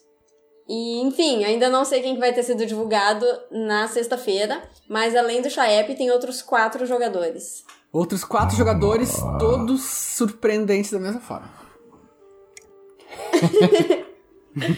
Todos igualmente surpreendentes. Igualmente felizes com a ideia. Então fiquem de olho aí nas redes sociais da Jambô. A gente vai divulgar isso em todos os lugares. Todos os lugares lê-se Facebook, Instagram e Twitter. Acompanhe pra saber quem são os jogadores, quem é que compõe a mesa de RPG do Leonel. E Mas se todos de- são igualmente surpreendentes, que Ah. não quer dizer que ninguém é surpreendente? Não, quer dizer que perto dos jogadores que seriam, tipo, meio merda, eles são muito legais. ah, que bom, hein? Não, não, essa lógica de que se todo mundo é especial ninguém é, eu entendo. Agora, não é assim, eles são todos igualmente surpreendentes. Teriam jogadores que seriam zero surpresa, tipo eu e você. É verdade, eu, eu não vou fosse- jogar. Se alguém eu anunciasse. Não, eu sei, mas se alguém, tipo, se alguém anunciasse uma mesa do Leonel, quem vai jogar? Ele falasse, ah, o dela, três anos, o Pedroca, sabe? Tipo. Ó, você já tá Ah, eliminando entendeu? gente, para de ser... É, che- ó, che- ó, ó o spoiler. É, você é muito boca aberta, meu. Dela é aquele tipo de cara que não sabe guardar O segredo. né? Pedroca já falou que não tava, ele já. Mas e se ele estivesse isso mentindo em prol do marketing? É. Ele pode estar se mentindo. o- se o Eu posso estar Pedroca- mentindo também. E se o Pedroca tiver matado um dos jogadores e usado a pele dele só na, só na live, se ao vivo, ah, na verdade é Pedroca. Pode ser. Tirar- eu, eu, eu não me surpreenderia, por exemplo, se o Pedroca tirasse uma, uma máscara a lá vilão do Scooby-Doo, Verdade. assim, tipo, no meio da live, sabe? Pode Bom, ser. no caso desse, eu acho que ele meio que merece jogar. É, se ele chegar nesse nível.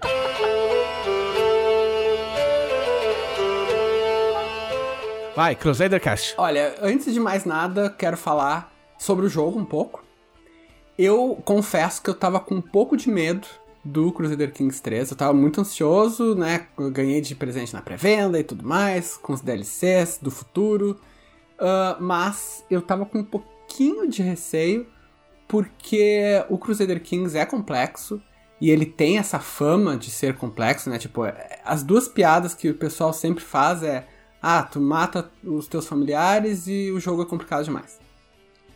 Então, eu tava com medo que eles diminuíssem e, né, a complexidade e deixassem só as- os aspectos mais, mais superficiais. Mas, felizmente, não aconteceu isso. É porque, é porque, deixa eu só fazer um parênteses, é porque a Paradox tem um histórico disso, né?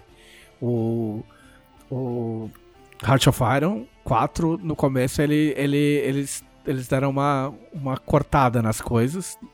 E eles têm esse, essa política de soltar um jogo meio cru e completando com DLCs pagos, né? Então ele começa muito básico e aí ele vai ficando melhor com o tempo.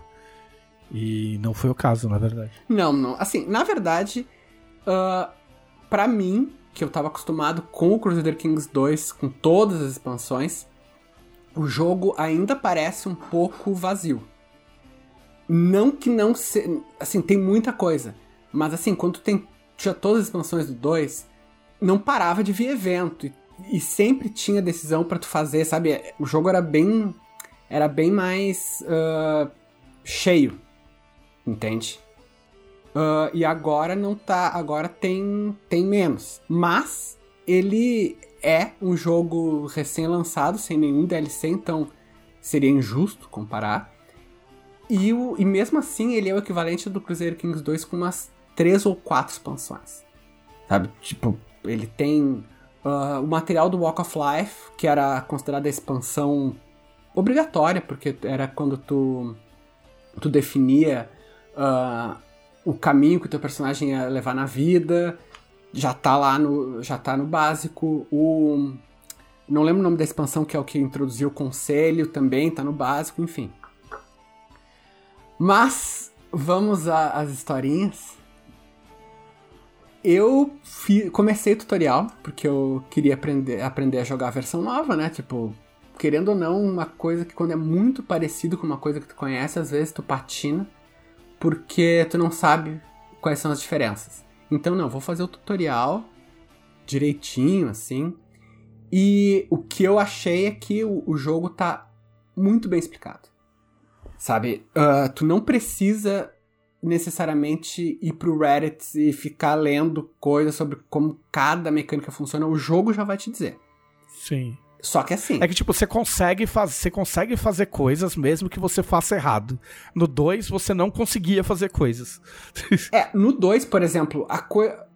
Eu demorei muito, muito para entender no 2 uh, que um, o meu personagem não podia ter um monte de títulos equivalentes, porque isso desagradava os vassalos. É, ele tinha que ter um título maior e designar os títulos menores para os vassalos dele. Então, por exemplo, se ele era um, um, duque, ele tinha que ter conde. Ele podia ser duque e conde e barão. Ele tinha, tinha que. Eu demorei muito, sim, porque em nenhum lugar no 2 dizia isso. Tu tinha que, que descobrir ou ler na internet, né? Uh, então eu comecei na Irlanda com a mesma coisa que o, que o falou, né? Tipo, com o, o, o reizinho lá de Munster. Uh, eu gostei que no tutorial ele te dá tudo que tu precisa para unificar a Irlanda. Eu unifiquei a Irlanda toda com 6 horas de jogo. Sabe? Porque como eu já, como eu já conhecia, como eu já tinha jogado bastante dois e eu sabia todos, tu, todas as manhas do que fazer, eu fui seguindo o tutorial e foi indo, cara. E daí é bem direto. Sabe, tu, tu consegue consegue botar uma posição segura, tu consegue fazer as coisas da tua família, consegue fazer guerra, tudo bem, tudo, tudo super tranquilo. Eu não queria continuar a campanha longa com a Irlanda, eu queria jogar com a região de Osnabrück, que é onde eu morei na Alemanha. Então eu, eu larguei o tutorial larguei, tipo, depois que eu acabei o tutorial, né, larguei a minha campanha da Irlanda e fui começar e fui procurar sarna para me coçar. É legal que você não precisa começar um save novo, né? Você pode trocar de personagem, tipo, você pode trocar. É... Ah, é? Sim. Então daria para tipo você jogar contra você mesmo? Teoricamente dá. Você pode, você pode conquistar a Irlanda com um personagem e depois pegar um cara que se fudeu e jogar com ele. É, o, o Crusader Kings, ele tem essa coisa que. Assim.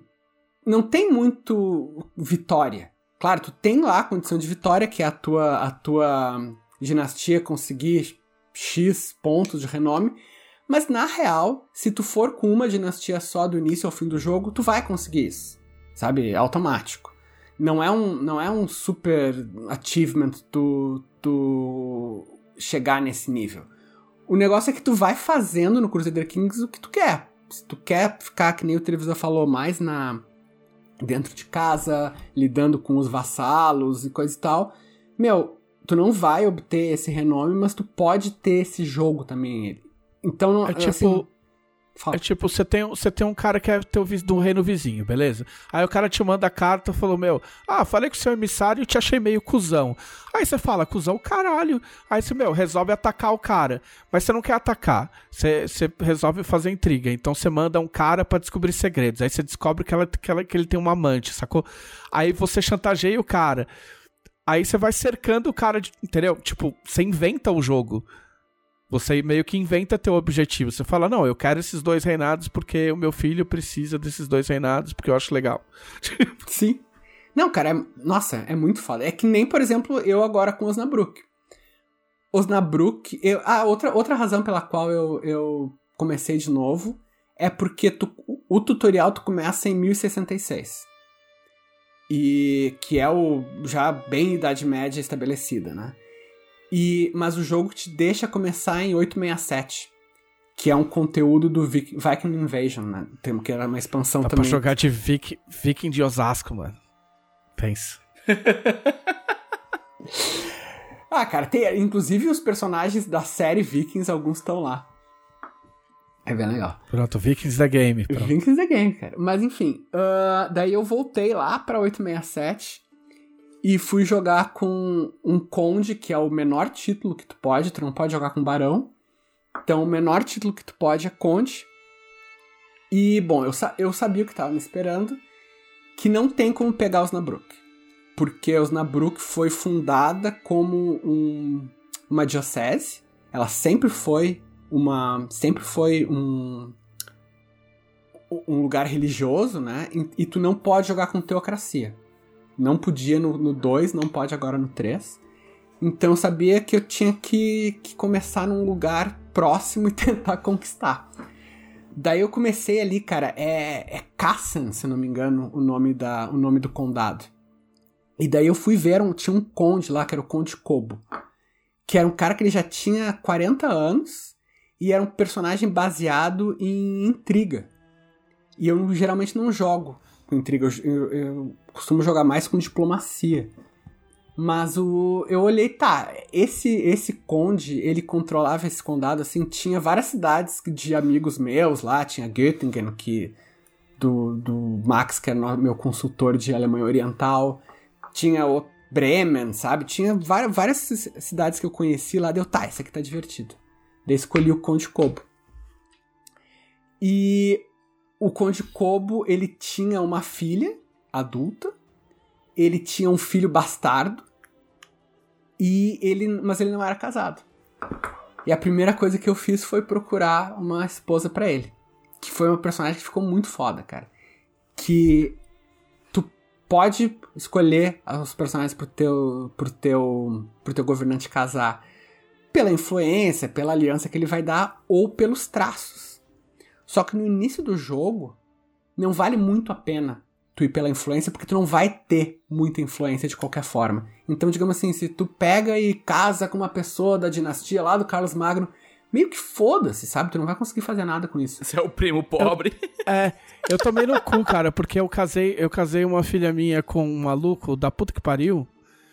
E, e aí o filho da puta deu dois segundos, ele entrou em guerra e falou, ô, vem, cola aí.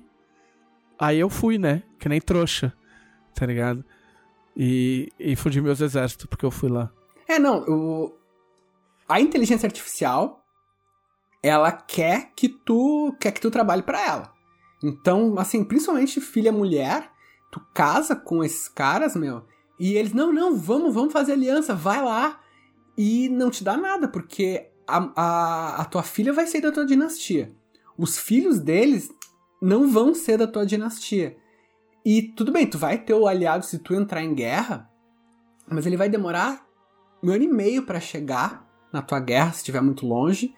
Uh, e quando, sabe, quando ele chegar, tu já vai estar tá fudido igual, velho. Não, não vale muito a pena. Mas você escolhe mulher é, que seja de outra dinastia ou você pega plebeia? Em geral, no início do jogo, plebeia.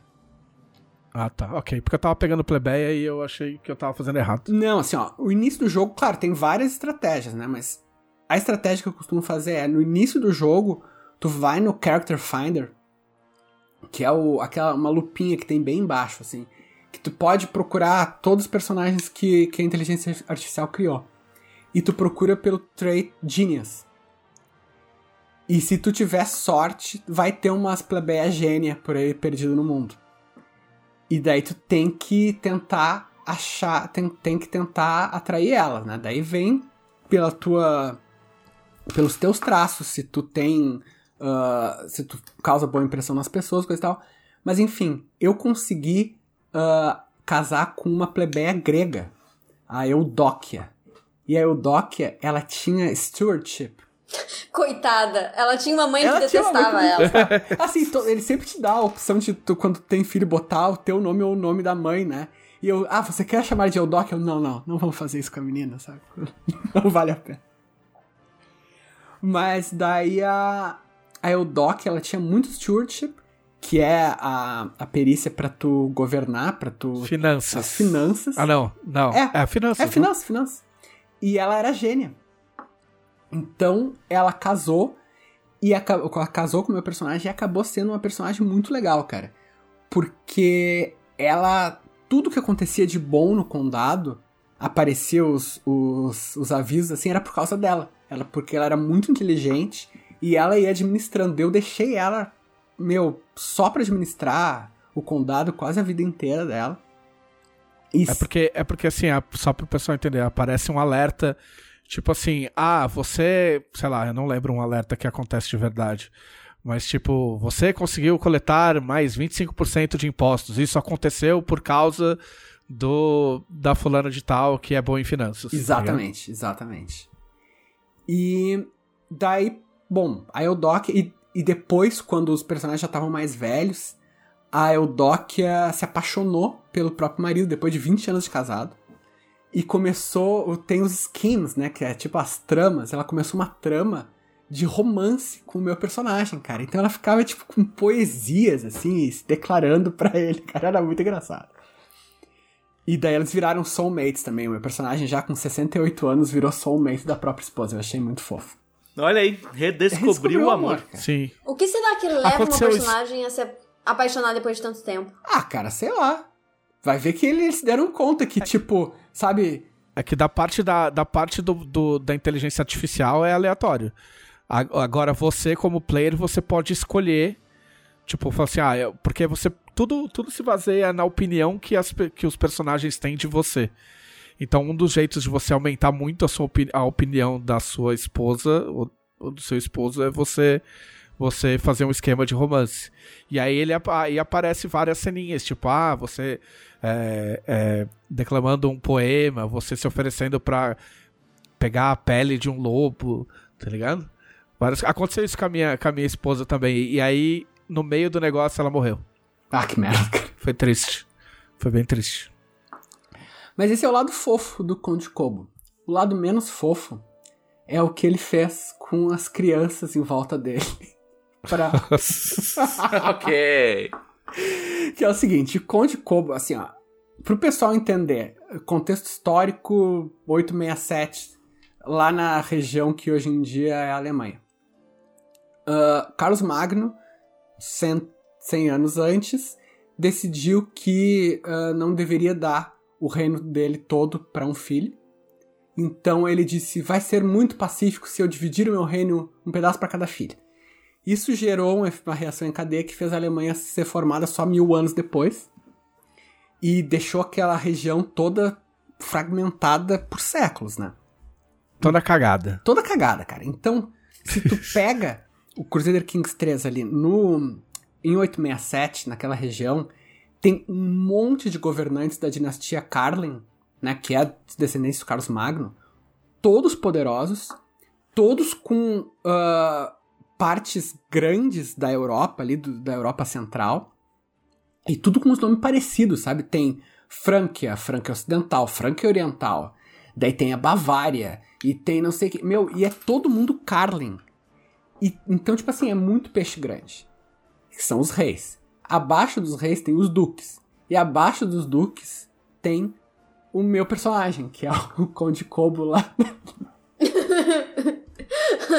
então eu pensei assim, velho, eu tenho que fazer alguma coisa, porque é impossível, sim, completamente impossível fazer guerra contra esses caras. Primeiro porque eu não tenho caso, o Papa nunca ia me dar o, o- sabe, um caso pra fazer guerra legalmente contra eles. Segundo, porque eu tava com 400 soldados e eles tinham 2 mil. Então, assim, não tinha como. Daí o que que eu fiz? Primeira coisa que eu fiz foi legitimizar o meu bastardo. Que isso deixou minha esposa muito chateada, mas daí eu fiquei eh, tentando agradar ela ao longo dos anos pra, pra refazer a relação. Falando que foi tudo um plano. É, não, foi tudo um plano, chacal. E ah, daí, a primeira filha que eu tive com ela, na, sa- saiu gênia também.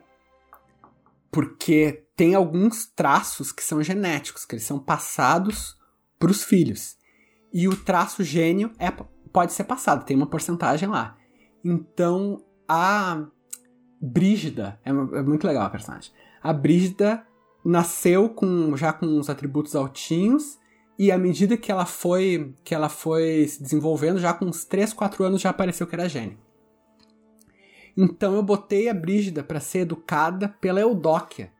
Porque a mãe, o meu personagem era um bosta, assim, ele só tinha boa intriga. Mas a mãe era gênia.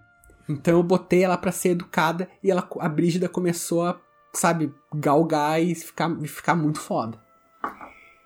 E Porque não necessariamente você precisa colocar teu filho pra ser cuidado pela própria mãe. sim, tu, na verdade, o, o padrão É tutor, na verdade. É, né? o tutor, né? O padrão é tu ser o tutor dos teus filhos, porque daí tu toma as decisões. Mas os teus traços, né? O teu, os, os teus valores de perícia influenciam eles. Então, nesse caso, valeu a pena eu deixar com a NPC. E o senhor do meu personagem. Ah, bom, daí a primeira coisa que eu, a primeira coisa que eu fiz no jogo foi conseguir um caso de guerra contra o bispo de Osnabrück, fazer guerra, conquistei Osnabrück e mudei Osnabrück pro meu título principal. Então, tipo assim, um ano, tá, agora eu tô jogando com Osnabrück, essa merda, porra. É porque você pode escolher, né? Tipo, é, qual que, quando você abre guerra, qual o título que você tá querendo, né? Aham. Tu. Qual, qual que você quer ficar, né? É, tu não. Assim, tu conquista a terra, mas tu não tá fazendo a guerra pela terra, tu tá fazendo pelo título. Então tu pode conquistar aquela terra, uh, digamos assim, com o título de duque, ou com o título de conde, ou simplesmente com uma revolta, se for o teu senhor, enfim.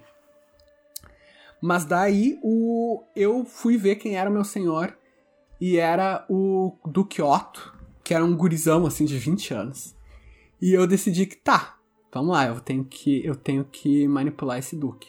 Daí eu comecei a fazer o esquema de sway, né, que é tu, tu agradar Puxar o o cara. saco. É puxar o saco, tu agradar o cara. Lamber botas. E eu fui ver, coitado, cara, o Duque Otto era muito, era- ele era muito pato. Ele tinha intriga zero. Nossa. Então eu fiquei lá. Tem uns personagens com, com, com os status muito baixos, né, no começo. No, no Os começo. sim, conselheiros eram todos uns bosta. Uhum, no Ah. começo sim, cara. Ainda mais se tu começa de baixo, meu, é muito difícil tu ter status altos. Mas daí eu fui, fui lá influenciando o o Duque Otto, influenciando o Duque Otto, e ele teve um filho.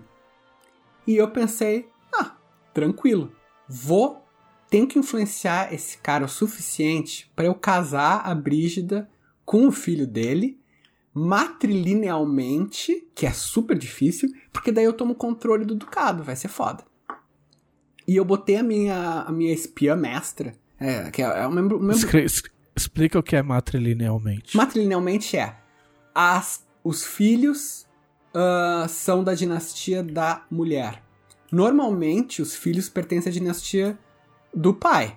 Então, por exemplo, ah, se eu sou aqui da dinastia Caldela, eu sou mulher, e o Trevisan da dinastia Trevisan é homem, a gente tem um filho, o filho pertence à dinastia Trevisan. Se eu não tenho outro herdeiro, o jogo acaba pra mim. Porque eu não. Porque o, o filho fica sendo dele, eu fico sem herdeiro. Inclusive como era antigamente, né? Como tipo, era Você só antigamente. ganhava o nome do pai. Uhum. Antigamente até uma palavra forte, né? É, eu, eu cheguei a pegar, eu só tenho o nome do meu pai. Sério?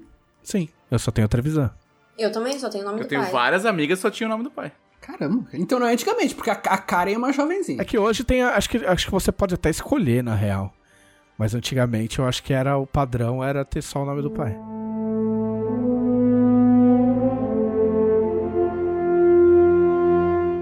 Bom, então, mas é, é isso, cara.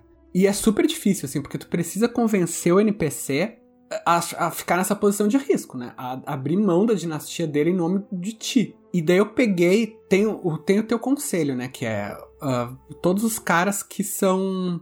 que te ajudam e que tu tem É que agradar. É. E a minha a irmã do meu personagem era a Spy Master, a Spy Master né? A espiã mestre. Mestre espiã.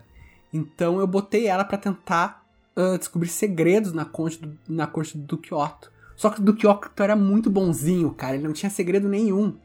Eu fiquei anos tentando descobrir algum segredo daquele filho da puta, meu. E ele não tinha segredo. A esposa dele não tinha segredo. O conselho dele não tinha segredo. Ninguém tinha segredo, cara. Era todo mundo, sabe?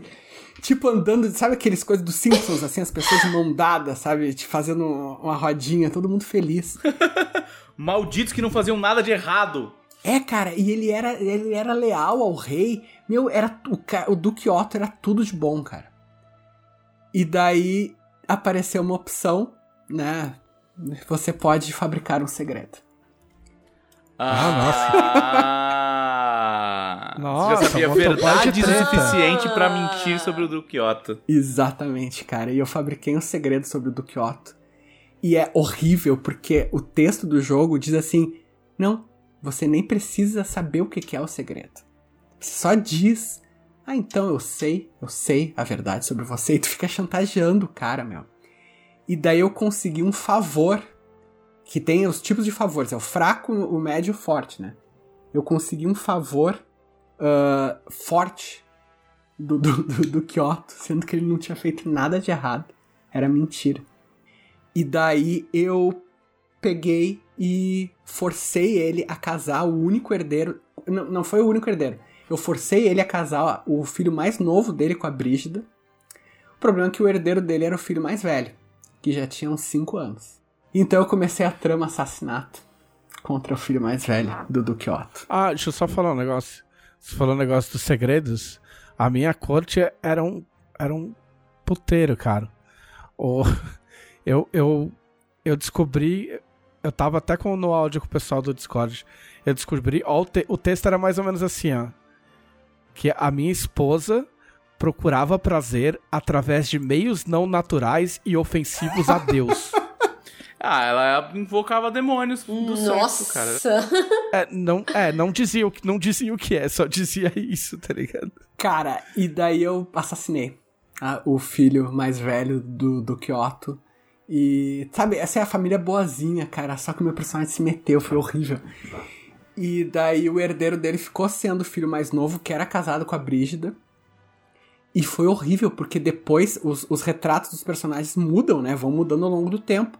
Depois que morreu o filho deles, o Duque Otto e a esposa dele começaram a ficar meio tristes, cara. Tipo, sabe, os, do retrato ficou olhando mais pra baixo, assim.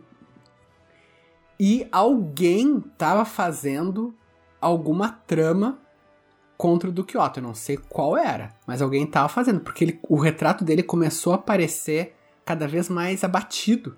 E daqui a pouco ele apareceu com os dois olhos roxos e, e sangrando da boca. E eu não tava fazendo nada contra ele. Eu, isso era uma coisa da inteligência, inteligência artificial que eu nunca descobri. Eu Tipo, sei por, talvez porque você fabricou um segredo horrível, Talvez. alguém tava, tipo, se vingando dele por, pelo- por causa da mentira que você contou. Talvez, cara. Mas eu nunca É porque soube. o, te- o tempo vai passando, Aham. tipo, de repente você vai ver, um maluco tá deformado, Aham. saca? E você não sabe por quê, o que, que aconteceu. E eu sei que o Duque Otto morreu com 29 anos de repente. Caralho. Eu não descobri o porquê. Mas a duquesa virou a filha dele.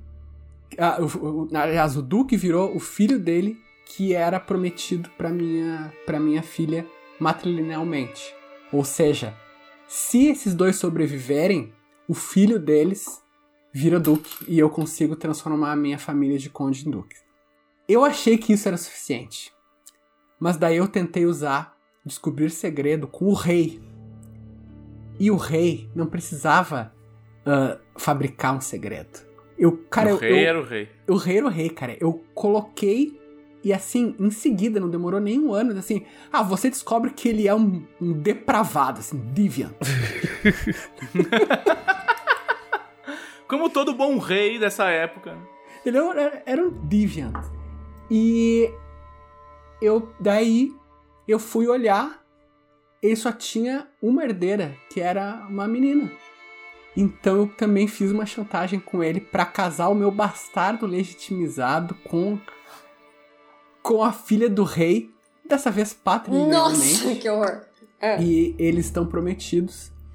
E falta três anos. Três anos pra ela atingir a maioridade e, o, e o, o noivado ser oficializado. E daí, se eu conseguir isso, daí a minha família passa de conde pra rei. Só tem um problema. O ir- como é aquela coisa de dinastia do Carlos Magno com um monte de rei pra tudo que é lado, um dos irmãos dele, que também tem um reino, atacou e ele tá quase perdendo a porcaria do reino.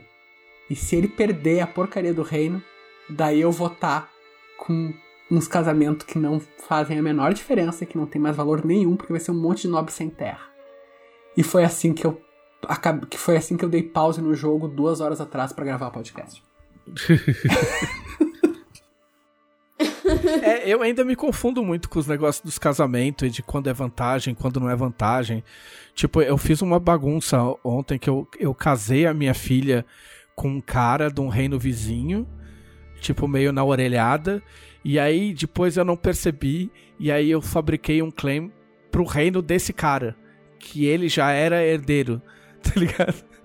Tipo, eu falei, porra, eu não posso atacar porque. Quer dizer, eu não devia atacar porque ele, o pai dele é meu aliado, saca? É porque eu tava com um reino, porque às vezes você tá com um. Eu vou falar de reino, não é reino, mas eu vou chamar de reino. Não, mas Ah, no, mas caso é da um Irlanda, reino. no caso da Irlanda é pequeno, é pequeno reino mesmo. É um, é um É- reino é porque- independente. É porque pra formar o ducado, às vezes você precisa de dois reinos que um tá com você e o outro tá com outro cara, porque o título não existe. Ele só existe se você unificar aquela área, entendeu? Então tem um tem uma, um ducado que é- era o que tava na mão do meu filho que morreu, que tava metade na minha mão, metade na mão desse dessa outra galera aí que era o, o do do marido da minha da minha filha. E aí eu fabriquei o claim, aí pra eu se, eu. se eu abrisse guerra, eu ia trair o cara. E aí você tomava, tipo, sei lá, menos 50 e o cara ficava muito puto. E aí eu falei, meu, o que, que isso vai ocasionar no casamento da minha filha? Tipo, vai dar alguma merda? Aí eu falei, ah, foda-se, não vou, não vou atacar. E resolvi não atacar. É, cara, assim, ah, a Irlanda, em geral, é, é um tipo de jogo mais marcial. Porque tem muita margem pra guerra e os personagens são muito voltados pra guerra. Então ele, ele naturalmente ele te empurra pra fazer isso mesmo, pra tu para tu fazer menos Pra tretar. alianças, é, e tu e tu atacar. Daí vale mais a pena tu, tu casar todo mundo com os plebeu pra ter os traits bons que tu quer no teu, na tua família e ir atacando os teus vizinhos. Isso aí na tua porrada. É, o que eu, o que eu não entendi no. no- é, tipo, eu vi que depois que você, você pode dividir as suas, as suas tropas e até, é até Fique engraçado. atrás o cara das suas tropas, fica atrás de suas tropas. Aí o. É engraçado que o cara dá uma sugestão, ele fala assim: ah, você pode dividir as suas tropas. Inclusive, você pode deixar fazer uma tropa pequena, com poucas chances de vencer, e botar como comandante alguém que você não tá muito afim que sobreviva, tá ligado? Então você pode entrar numa guerra, fazer uma tropinha de merda, mandar pra cima de uma outra tropa, tropa maior, na esperança de que o cara que quer seu rival morra, mesmo que você vá perder a tropa e foda-se. É, Mas eu não uma- entendi muito bem, porque eu ataquei, eu ataquei um reino vizinho e ele tinha, ele tinha uma tropa menor que a minha. Só que aí eu taquei 1.600 caras em cima do cara e de repente ele tinha 1.500. Aí rolou a treta lá e eu meio que perdi. Aí minhas tropas foram voltando pra minha capital. Aí quando elas foram voltando, tinha 1500 de novo. Aí eu falei, não, volta pra lá. Aí eu voltei pra lá e ganhei a guerra. E eu não entendi nada. Tá ligado? Então, ah, eu não sei porque eu não cheguei, não, não tive muito contato com, com isso ainda no 3, mas no 2 tu tinha que ver se o cara que tava lutando era feudal ou tribal. Porque feudal, se tu clicava ali, aparecia o número de soldados direitinho. Mas tribal aparecia assim, não, ele tem tipo 200 soldados. Só que ele tem tipo 10 aliados e cada aliado tem mais 200, tu entende? Não, mas aqueles cara, a- aquele cara não tinha aliado. E, e agora, quando você clica, tipo, declarar guerra, ele já te dá todos os, os outcomes, assim. Sim, uhum. E, aí, e aí ele fala, ele fala assim, ah, as forças desse reino são mais fracas que a nossa, entendeu? Então, tipo, sei lá, eu achei meio esquisito. É, assim, pode ter acontecido. Depois eu vou ver uns vídeos. Sim, é que essa é a parte que eu soube- sempre soube menos, né, do, do jogo. Mas assim, pode ser terreno. Digamos assim, se o comandante. Se é muito florestal e o comandante deles tem um, um trait de guerreiro florestal. Sabe? Pode ser que o comandante tem um trait de defesa. ah, pode ser que simplesmente tenha rolado o dado mal. Sabe? Pode ser que eu esqueci de colo- colocar um comandante na tropa também.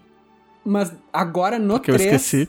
Agora É. no 3 tá vindo com comandante automático. Antes, Ah, tá. no 2 tu precisava colocar um por um, mas agora tá vindo automático. O problema é, ah, em princípio, o comandante é tu. Então, se tu já tá meio velho, é melhor tu trocar o comandante pra ver quem é que tem mais uh, trait de comando, quem tem mais prowess. Que prowess é a, é habilidade marcial pessoal. É, eu só achei estranho que eu proibi o meu, meu filho, antes de fazer a guerra, eu proibi meu herdeiro de ir pra guerra. É, pra não correr o risco dele se fuder. E ele se fudeu mesmo assim. Na guerra e voltou machucado. E aí morreu por causa dos ferimentos. Uhum. E aí eu me fudi. É, isso aí eu não sei, cara. O, só pra gente fechar antes das perguntas, você. Você notou a, a, a tela de abertura? Eu até publiquei no Twitter. A Ah, tela vai- de abertura mostra a tua família, é. Aham. É muito e legal. conforme cara. ela vai mudando, a tela de abertura vai mudando também. Ah, é? Nossa, que legal. É, é, pode, olha no meu Twitter, tem, tem a minha tela antes do meu filho morrer e agora que meu filho morreu. Tem tipo. Quando o meu tinha o filho adulto e agora tem eu, a, a rainha e um, e um bebezinho assim no chão. Um bebê sentado no chão, É, mas Sim. é exatamente se isso. perguntando o que, que tá acontecendo. É. Eu acho que eu vou me ferrar antes de. Eu acho que meu, meu personagem vai morrer logo. Mas assim, cara, isso aí é outra coisa. Quando, quando ah, anunciaram que os retratos dos personagens iam ser. iam ter animação, iam ser em 3D, eu fiquei, ixi, será, cara, sabe? Mas ficou melhor. É. Porque Não, ficou eles, bem legal. eles vão ah, envelhecendo aos poucos. Antes era assim, tipo, quando tu fazia 16 anos, tu adquiria o retrato de adulto. Então, você tinha um cara, um guri de 16 anos com uma puta barbona, assim. Agora não, tu ah, vai é aos tipo o poucos. Cavaleiro do Zodíaco. É, É, é, é a idade de anime, cara. aham. Tipo, O cara tem. O cara é, tipo, praticamente um bodybuilder com umas marcas de expressão. Quantos anos ele tem? 13. Tá no Não, e, colégio. e tem cara sabe? que. Tem cara que engorda Aham. quando vai ficando velho. Eu já vi cara que era mais magrinho e depois ele. Você vai ver ele mais velho ele engordou. Meu, É muito legal. É muito. Muito olha, legal. assim, ó, recomendo 100%. Vale o investimento, vale o aprendizado, cara. Mas assim, cuidado porque isso vira a tua vida. É, só tem que entender que não é um jogo de estratégia, não é. Não é Europa Universalis, não é Civilization, entendeu? Não é de gestão de E- recursos, né? Sim. É. É, até tem alguma coisa, mas não é o principal. Porque, tipo assim, você cria os objetivos, mas o, o objetivo principal é manter a sua dinastia viva, ou seja, você jogar e ter filhos legais pra você jogar depois. Entendeu? É, é, o objetivo principal é isso. Você pode não conquistar nada, você pode ficar ali pro, no teu castelinho pra sempre, porque coisas vão acontecer. Ainda acontecem poucas coisas porque tem- não tem DLC, mas já é mais do que a- o base do 2. Do, dois. Ah, não, Entendeu? o base do 2 era. O base do 2 era. Assim, era um jogo legal, mas era um jogo, tipo, bem paradão, assim. Agora, É, nossa, é. tipo, tudo isso é só o que eu tô falando é só o básico, sabe? Sem, sem nada de DLC. E pra você fazer uma ideia, o, o, Crusader, o Crusader Kings 2, se eu não me engano, ele foi lançado em 2013, eu acho. Acho que até foi um pouco antes, cara. Acho que foi 12. É. E ele durou até, tipo, 2020. Então você vai vendo a, a base disso aí até onde vai. É bem bacana. Bem bacana. E agora vamos responder as perguntas dos nossos conselheiros. Quem são os conselheiros? Eu nunca entendo esse lance que, em teoria, sou eu perguntando e eu mesma respondendo. É, é Crusader Kings, não, não, não, não faz o menor pense. sentido. É. É que assim, cara, aí é que tá. É tipo, é como é uma voz horrível que não tem nada a ver com a tua voz. Então é, é mais divertido ainda, porque É, mais Exato. divertido. é como se fosse tu, só que fazendo uma voz esquisita, só que respondendo pra ti mesmo. Tipo, você entende? Tá tudo errado. Os mitos se transformam e agora os fãs gostam de te perguntar quem são os conselheiros e é isso, você vai carregar pro resto da Pessoas aleatórias chegam até mim e perguntam quem são os conselheiros. Tá bom. É, exato. É isso. Essa é a sua nova vida. É o seu novo normal. É. É, pessoal, temos várias perguntas. Vou começar por uma aqui, duas, na verdade. Quem são os conselheiros? Ah, desculpa, quem são os conselheiros? ah, sim, a primeira pergunta é quem são os conselheiros, tá bom. Isso. Você aí que tá caindo de paraquedas da lua ou algo assim. Seja bem-vindo ao podcast da Dragão Brasil. Nós somos o podcast mais legal do universo, que faz parte da revista mais legal do universo, que por acaso também se chama Dragão Brasil. Ei. A revista Dragão Brasil é mantida por financiamento coletivo recorrente em apoia.se barra Dragão Brasil. Nós temos vários apoiadores, a partir de 7 reais você já recebe a revista todos os meses, então nos apoie!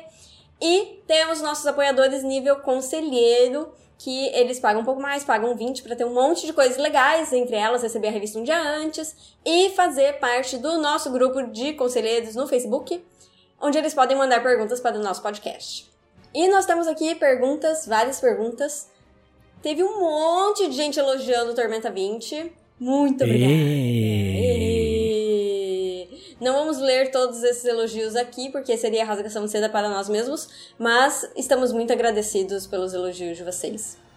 E já que a versão final é para gráfica, isso aí, final, final, agora vai, foi entregue, lê-se versão 1.1 do livro de Tormenta 20 foi entregue, começaram outras perguntas relacionadas ao financiamento aos materiais relativos ao Tormenta 20. E sim, dela, você é o alvo. Ah, meu Deus. É. Oh, oh, Você, meu ô, Deus. Bela, você, você para de querer achar que você é esperto, porque você vai lá na- no grupo da Dragão e você responde direto pros caras, achando que a gente não vai fazer a pergunta no ar, entendeu?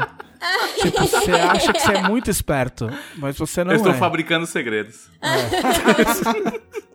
Então, pra comer de conversa, nós temos aqui os- o Jorge Botelho falando: já podemos começar a cobrar do dela pela campanha? Aí aquela carinha emoji rindo e chorando ao mesmo tempo, chorando de rir, né? E aí dela, eu quero saber de você, já pode cobrar você? E, mais importante, conte para quem não sabe o- do que, que essa pessoa está falando, que campanha é essa? Pode cobrar? Não. Pode, Mas o que é? pode. O que é, o que é que este cidadão de altíssimo garbo e elegância conselhística está perguntando? Ele está se referindo ao material que foi meta estendida da campanha original de Tormenta 20. Uma das metas estendidas era ter aventuras prontas, que são aquelas aqueles encartes que vem já toda a historinha e todas as fichas de monstros e toda a, toda a parafernália necessária para você jogar uma aventura de RPG. O que aconteceu, talvez de bom e de, e de ruim, é que a gente conseguiu bater todas as metas. Ê! E mais um pouco Ei. delas. E isso fez com que seis aventuras fossem possíveis, né? Com, a- com, a- o financiamento coletivo. E o Sr. Guilher- Guilherme Desvalde, assessorado por um time maravilhoso de produtos, pensou o seguinte: por que não então fazer todas essas seis aventuras serem uma grande história sequencial? Ê, parece bom. E, e todas essas histórias estarão no mesmo livro. E você poderá criar personagens do nível 1 e chegar com eles, se você conseguir, até o vigésimo nível. Ê! É uma história bem legal, ela já tá praticamente pronta, assim, tem pouquíssimos ajustes necessários. A gente vai. Já, já entrou numa parte de finalmente, que é. Já tá começando a se preocupar já com artes originais, já tá começando a se preocupar com balanceamento de ficha. E essa história vai ser uma espécie de canon, né? Ela, para quem jogar ela, ela vai mexer com algumas partes do, do cenário, vai contar umas histórias não contadas, né? Nunca dantes vistas aí em outros suplementos, nem em romances.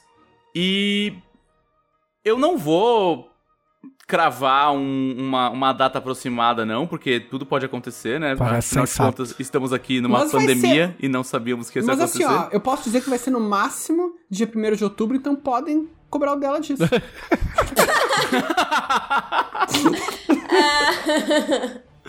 Mas tá, tá tudo muito encaminhado, assim, não tem. Tá, tá tudo muito pronto, sabe? Então, a, a gente tá falando aí de meses. Sim mesmo. É, assim, não, não tá falando de galera, ó, final de 2022. Nossa senhora. Não, não é. Atenção. Quando o Leonel falou 1 de outubro foi uma piada. Não há nenhum significado. de piadinha. É, não, porque as pessoas, elas ficam tentando fabricar segredos. entendeu? Tipo, elas ficam tentando desvendar o que a gente fala e, tipo, tipo não, não tem nada pra ser desvendado. A gente é igual o, o conde lá do, do Leonel. o Duque. Duque, a gente é uma família feliz. Mas eu, vou, eu posso falar a mesma coisa que falaram da outra vez da, sobre Tormenta 20, que eu, eu falei assim, toda vez que vocês perguntam do Tormenta 20, eu propositalmente paro de trabalhar no Tormenta 20 pra, pra aumentar um dia. Para pra responder. Muito bem. É, falando em responder, tem uma outra pergunta aqui sobre isso dela. O Guilherme Inojosa Cavalcante pergunta: Dela, eu pro- prometi mestrar para os meus amigos a jornada heróica e eles já estão bonecando. A essa altura você já deve estar pensando que eu vou perguntar quando sai. Mas não é isso. E... Mas, E- mas só queria era que você falasse sobre o grau de letalidade da campanha para assustar eles mesmos. Grau de letalidade. Ok, é. Na verdade, o grau de letalidade da campanha é sim. Por quê? É, Por quê? Porque é, a gente levou em consideração um princípio de game design que eu prezo muito, que se chama scaffolding. Então, é basicamente você ir aprofundando as regras e a dificuldade conforme você vai ensinando ela para os jogadores. Então, as primeiras aventuras, elas são propositalmente desafiadoras para, para jogadores novos. Só que elas são desafiadoras porque elas colocam os jogadores em situações onde não adianta eles falar, eu vou pegar minha espada e bater naquele monstro. É, é, a gente coloca eles em situações que eles vão ter que ser criativos, que eles vão ter que entender como é que se usam as perícias do sistema, é, entender como é que funcionam algumas coisas que não têm relação com o combate. Então, É tudo lúdico, muito lúdico. muito lúdico, muito lúdico. Então, assim, ela, ela é difícil na medida certa pra você ter uma experiência legal de jogo, né? Em todos os níveis. Então, assim, se você tá no nível baixo, ah, o jogo é desafiador para o nível baixo. Se você tá no nível alto, o jogo é desafiador para o nível alto. É, em nenhum momento os personagens vão ter pouco trabalho, tá? Essa é a única coisa que eu posso falar, assim. Não vai ser um passeio no parque. Olha, olha. Sim, o objetivo da campanha é tu não mestrar a campanha toda. Se você mestrou a campanha toda, então você falhou. É, assim, o objetivo da campanha é tu só usa as primeiras páginas. Sabe? O resto, anotações. Assim que, co- assim que começa a parte 3, o cara fala assim: Você chegou até aqui? É? Ah. Alguma coisa tá fazendo de errado. Olha só o que, que o Pablo Urpia sugeriu. Poderiam colocar na DB as anotações de mais 100 páginas da campanha do Leonel, especialmente as side, side quests que os jogadores não fizerem. E aí, Leonel, o que, que você vai fazer com essa. Side quest que o jogador não fizerem? É, a campanha que o Leonel vai mestrar. Tipo, igual a gente fez com Portsmouth, é. Ah, tá. Então, tá, é legal tá. que as pessoas falam, sugerem Ah, boa, coisa boa, pro boa. dragão e falam com- pro Leonel, não pra mim, que, que sou o dono da dragão. Ah, Quem manda na dragão sou eu. Mas então, então. ah, não, assim, ó, pra começar, se, se começar a rolar um, muito, muito autoritarismo, eu vou fazer uma, uma revista rival que o nome vai ser. não pode ser, infelizmente, a, a Cubo Gelatinoso Moçambique. Cubo gelatinoso, Mas então, Moçambique. digamos assim. Ah, digamos. ah, a. A. A Otiug. Uh, Otiug Vila do Conde. Bulete, meu. Bulete, pode crer. Tá, vai ser, vai ser a, a Bulete Brasil. Bulete dos Pampas. Bulete, Bra... Bulete dos Bulete Pampas. dos tá, Pampas. Isso aí. Então, se começar a ter muita literalidade, Bulete dos Pampas vai entrar como concorrente. Ah, mas, assim- Muito bem. mas assim, não, o. Esse material provavelmente não vai sair na Dragão Brasil des- dessa maneira, porque vai ser publicado, né? Tudo vai ser publicado, por isso que eu não tenho. ah, eu não tenho pudor, não tenho medo de os jogadores ignorarem nada, porque eu sei que nada é desperdiçado. Ah, mas, mas. ah, já está oficializado o, a sessão da Dragão Brasil que vai ter os resumos das aventuras. E vai ser um formato um pouquinho diferente do que a gente tinha na guilda e eu acho que vai ficar bem legal. E não vou ser eu que vou fazer. Excelente notícia. Olha lá. É... E eu não sabia disso, e agora eu fiquei feliz. E você acha que eu sabia? É... ah, é? Aqui tem informação, até pro editor. Meu podcast é tão eficiente que ele dá notícias que eu não sei. É isso aí. E nós temos a próxima pergunta do Alexandre Santos. Falem sobre o mapa de Arton novo. Antes desse mapa ser publicado, o Trevisan que tava pulando na cadeira, louco pra falar sobre, sobre o que mudou no mapa, né, Trevisan?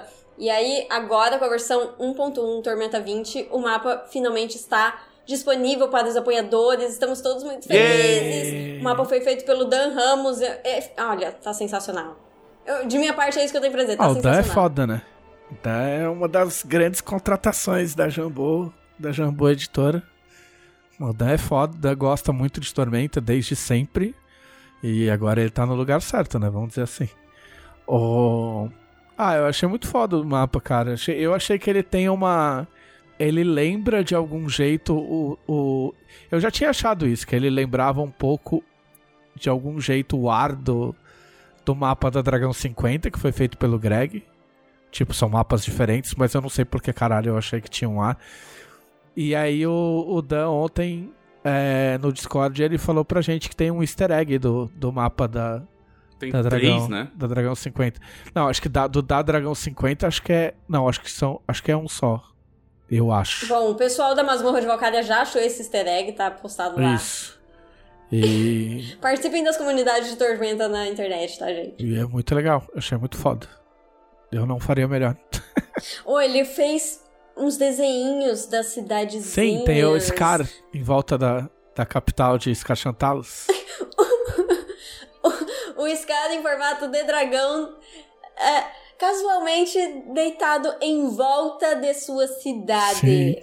Super carinhoso, super fofo. que deita na cama. Uhum. assim. É, exato. Super, super fofinho. Muito bom. Ai, ai. Tem a Durian com as torrezinhas. Ah, achei o máximo. A Valkyria ficou muito Valkyria legal. Muito legal. A cidade com, Também. com a estátua. Ah, tá sensacional. Mas tem também as mudanças do mapa, né? Que a conflagração do aço agora dá pra ver no mapa. O Trebuque. O pessoal tá perguntando aqui de Trebuque, cadê? Cadê? Que Trebuck tá, Tem uma Trebuck pergunta aqui. tá ali. Ah, o Samuel Belém. Tá ali no meio ali. Ou então, Trebuch Renata, é os feudos de Trebuch, né? É, uma, é um, um lugar que foi. que agora não tem mais uma, uma unidade política. São aquela coisa bem medieval mesmo, que são vários, vários nobres sem, sem, centraliza- sem centralização. E, e, assim, ó, pro pessoal que tá perguntando, os reinos antigos de Colen, ah, Petrínia, Lomatubar, a gente não, não, não fingiu que eles não, que eles não existiam, tá? Cada, cada um tem uma explicação de por que eles não estão divididos politicamente. A explicação geral, pra maior parte, é porque eles fazem parte do Império de Tauron. Do que sobrou do Império de Tauro. É, das ruínas do Império de Tauron, em ruínas. Eu gosto, que, eu gosto do peso que a Karen dá na voz pra falar isso. É muito orgulho. O que sobrou desse lugar, tá? Onde tem espadinha é área de treta. Entendeu? Lê-se no Zona Império de treta. inteiro. Onde tem espadinha é treta.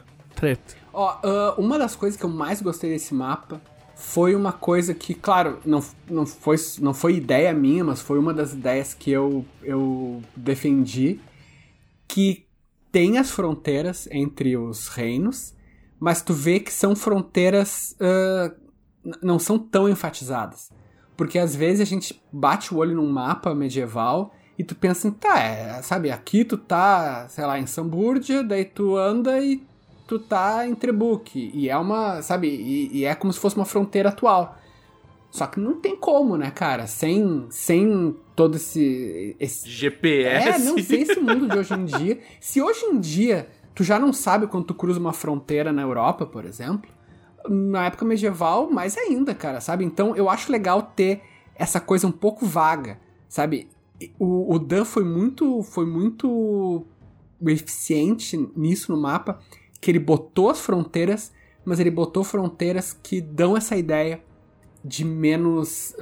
de uma coisa menos definida, cara. Eu achei genial mesmo. Ah, não precisa ir pra Europa pra enxergar isso, né? É, eu morei muito tempo em Campo Grande, ali perto, em Ponta Porã. É, não, não existe uma divisão de países. Parece que a gente olha no mapa, tem uma muralha entre um país e outro, né? Na real, o pessoal ali na fronteira tá tudo misturado, né? Existem Tem famílias. um corguinho. É, existem famílias que um nasceu de um lado da fronteira, outro nasceu do outro lado da fronteira. Tem um corguinho do lado do corguinhão, do outro lado do corguinhão. Ah, enfim, o mapa. Eu, eu, eu tô apaixonado naquele mapa. Eu gosto muito das coisas do mapa que estão uma interrogação. Que é tipo, pontos mania. De Interrogação. nada. De É tipo, nada. aqui, ó. Smokestone. É aqui. Agora eu vou contar pra vocês uma coisa de bastidores. No final de semana foi tipo o Gui falando assim: Dan, vamos logo, me manda esse mapa. E o Dan, não, peraí, deixa eu fazer só mais esse detalhezinho aqui. É, cara, o Sr. Guilherme Desvalde provando o próprio remédio, finalmente. Finalmente. tá, vamos pra última pergunta. A última pergunta foi endereçada a mim, só que eu compartilho com vocês, olha só como eu sou uma criança legal, eu divido os meus brinquedos. Quem mandou a pergunta foi o Vitor Luck, que, diga-se de passagem, foi ele que me recomendou o joguinho que eu tava jogando, o Tim, Timbleweed Park. Eu não sei como é que fala esse nome, mas enfim, foi ele, ele que recomendou e ele mandou a pergunta. Peraí, o Vitor Luck fez um vídeo do Leonel, da escola do Leonel É, pra ensinar Isso, Crusader Kings, que é Leonel maravilhoso, Caldela. cara. é- olha, procura, meu. procu- tá, tá no meu Twitter. Eu vou postar. Isso, meu cara tá genial, meu. Sério. Vitor Luck. A gente, a gente vai um dia ainda contratar o Vitor Luck como oficial de memes. Sabe? Não, o Vitor Luck fez isso duas e meia da manhã, cara, porque eu tava acordado a hora que ele, a hora que ele mandou esse negócio. Meu, muito foda. Duas e meia da manhã. Você sabe que ele mora em Vancouver, Aqui ele né? tá em outro fuso, ele tá em outro Na fuso. verdade, era mais Ah, é noite verdade. ainda. Era tipo. Ah, era. Não sei, umas 11 da noite. Sei lá. Bom, não importa. Fez meio da noite. E eu ainda não vi esse vídeo, eu quero ver. Quando vocês me mandaram, eu tava sem ah, muito áudio. legal. Mas ele falou aqui, uma das coisas que ele disse no grupo dos conselheiros é: Não deixem de fazer a matrícula antecipada na Unicad. Enfim, procurem o vídeo. Mas a pergunta que ele mandou foi: Quais seus point and clicks favoritos? E mandou pra mim, mas eu repasso pra vocês. Ah, cara, é que, eu, é que eu terminei poucos. Eu terminei o The Dig, que é antigo. Maravilhoso. Ah, eu terminei o Curse of Monkey Island, que é o terceiro. Como assim? Tem segundo e terceiro? Tem. Tem, tem. Tem o Return terceiro, ele é todo. Island, é. Tem um quarto, na verdade, inclusive. E. Mas acho que é. é tem o, tem o Day of, Day of the Tentacle, Tentacle também, que é legal. Mas acho que esse Monkey Island 3 eu acho, eu acho mais legal. Se for ver dos antigão, assim. Os outros membros têm algo a dizer? Eu sou muito ignorante em, em videogame, jogo de computador, até porque esses antigos eu não joguei nenhum. Eu só fui ter acesso ao jogo de computador bem tarde. Então, assim, cara, eu- a minha opinião não vale muita coisa. Eu joguei super poucos. Eu gostava daquele Indiana Jones and the Fate of Atlantis. Eu não sei se conta com Também point and era click. legal. Boa. Ah, Point and Super Click, conta. sim. Da Lucas Era, porra, era legal, mas assim, eu não sei quais que são mais legais do que ele, entende? Ah, mas é legal, é válido. É válido. Você não É escolhendo. válido. Você não escolhendo Fantasmagória, que tá bom. Ah, porra, tinha esquecido de Fantasmagória. Eu velho. tinha Fantasmagória, cara. Eu, Que cara, eram tipo uns seis não dá, não. CDs, sei lá. O meu, o meu favorito do coração é Full Throttle. Tem pra. Ah, também é legal. Tem, tem o remaster dele pra, pra videogames modernos, caso interesse. Porque sai muito da- das temáticas padrão e é um jogo sobre.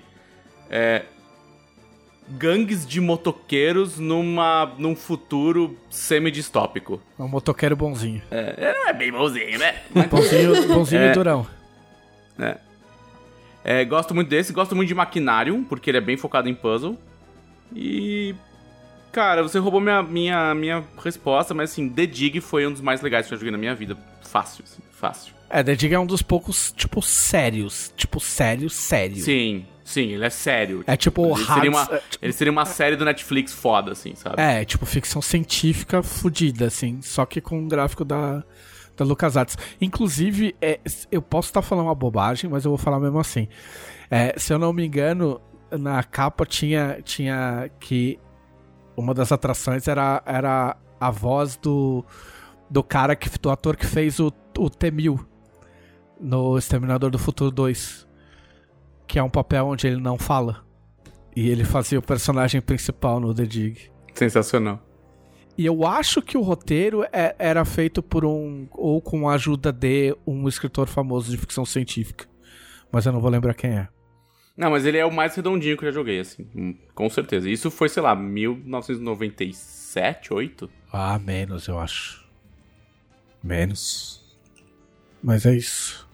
The Diga 95. Desculpa.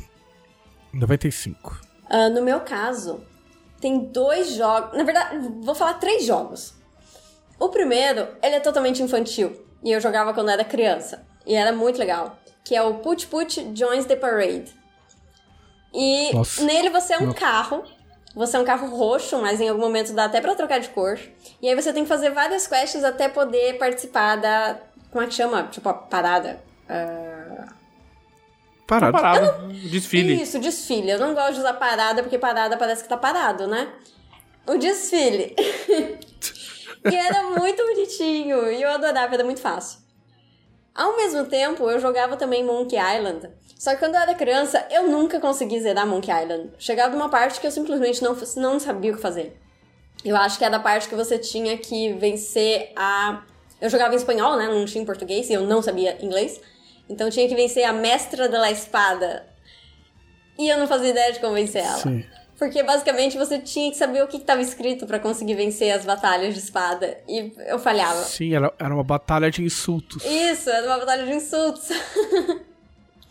e aí, quando eu virei adulta, magicamente, plim, tipo, no. Fiz 16 anos no Crusader Kings 2. Aí eu falei, não, eu, eu quero zerar esse negócio. Aí fui atrás do Monkey Island, encontrei, zerei finalmente. Eu fiquei tipo, yes, sou o máximo.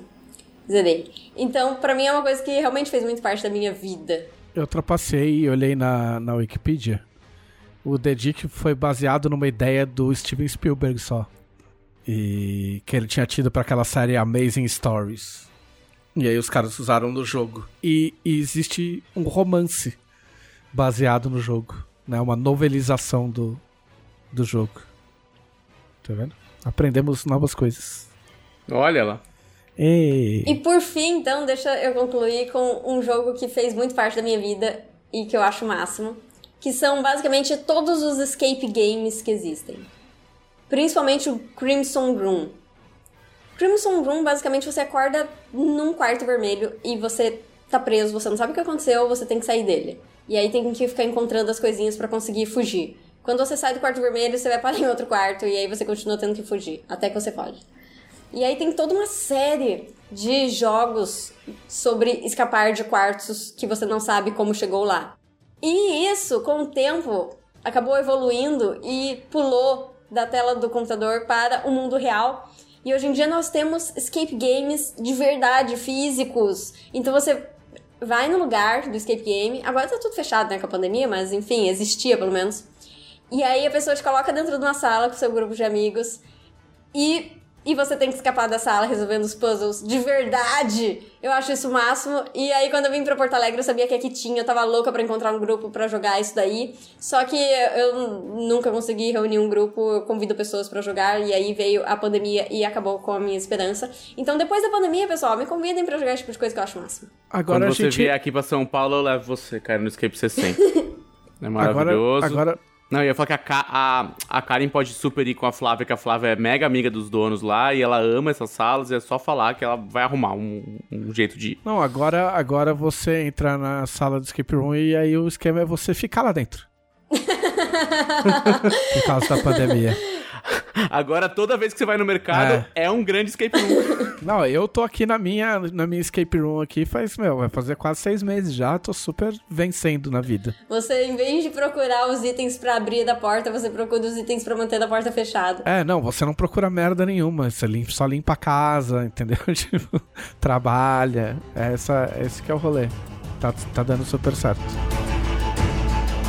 Este foi o podcast da Dragão Brasil, a maior revista de RPG e cultura nerd do país. Até semana que vem! Até!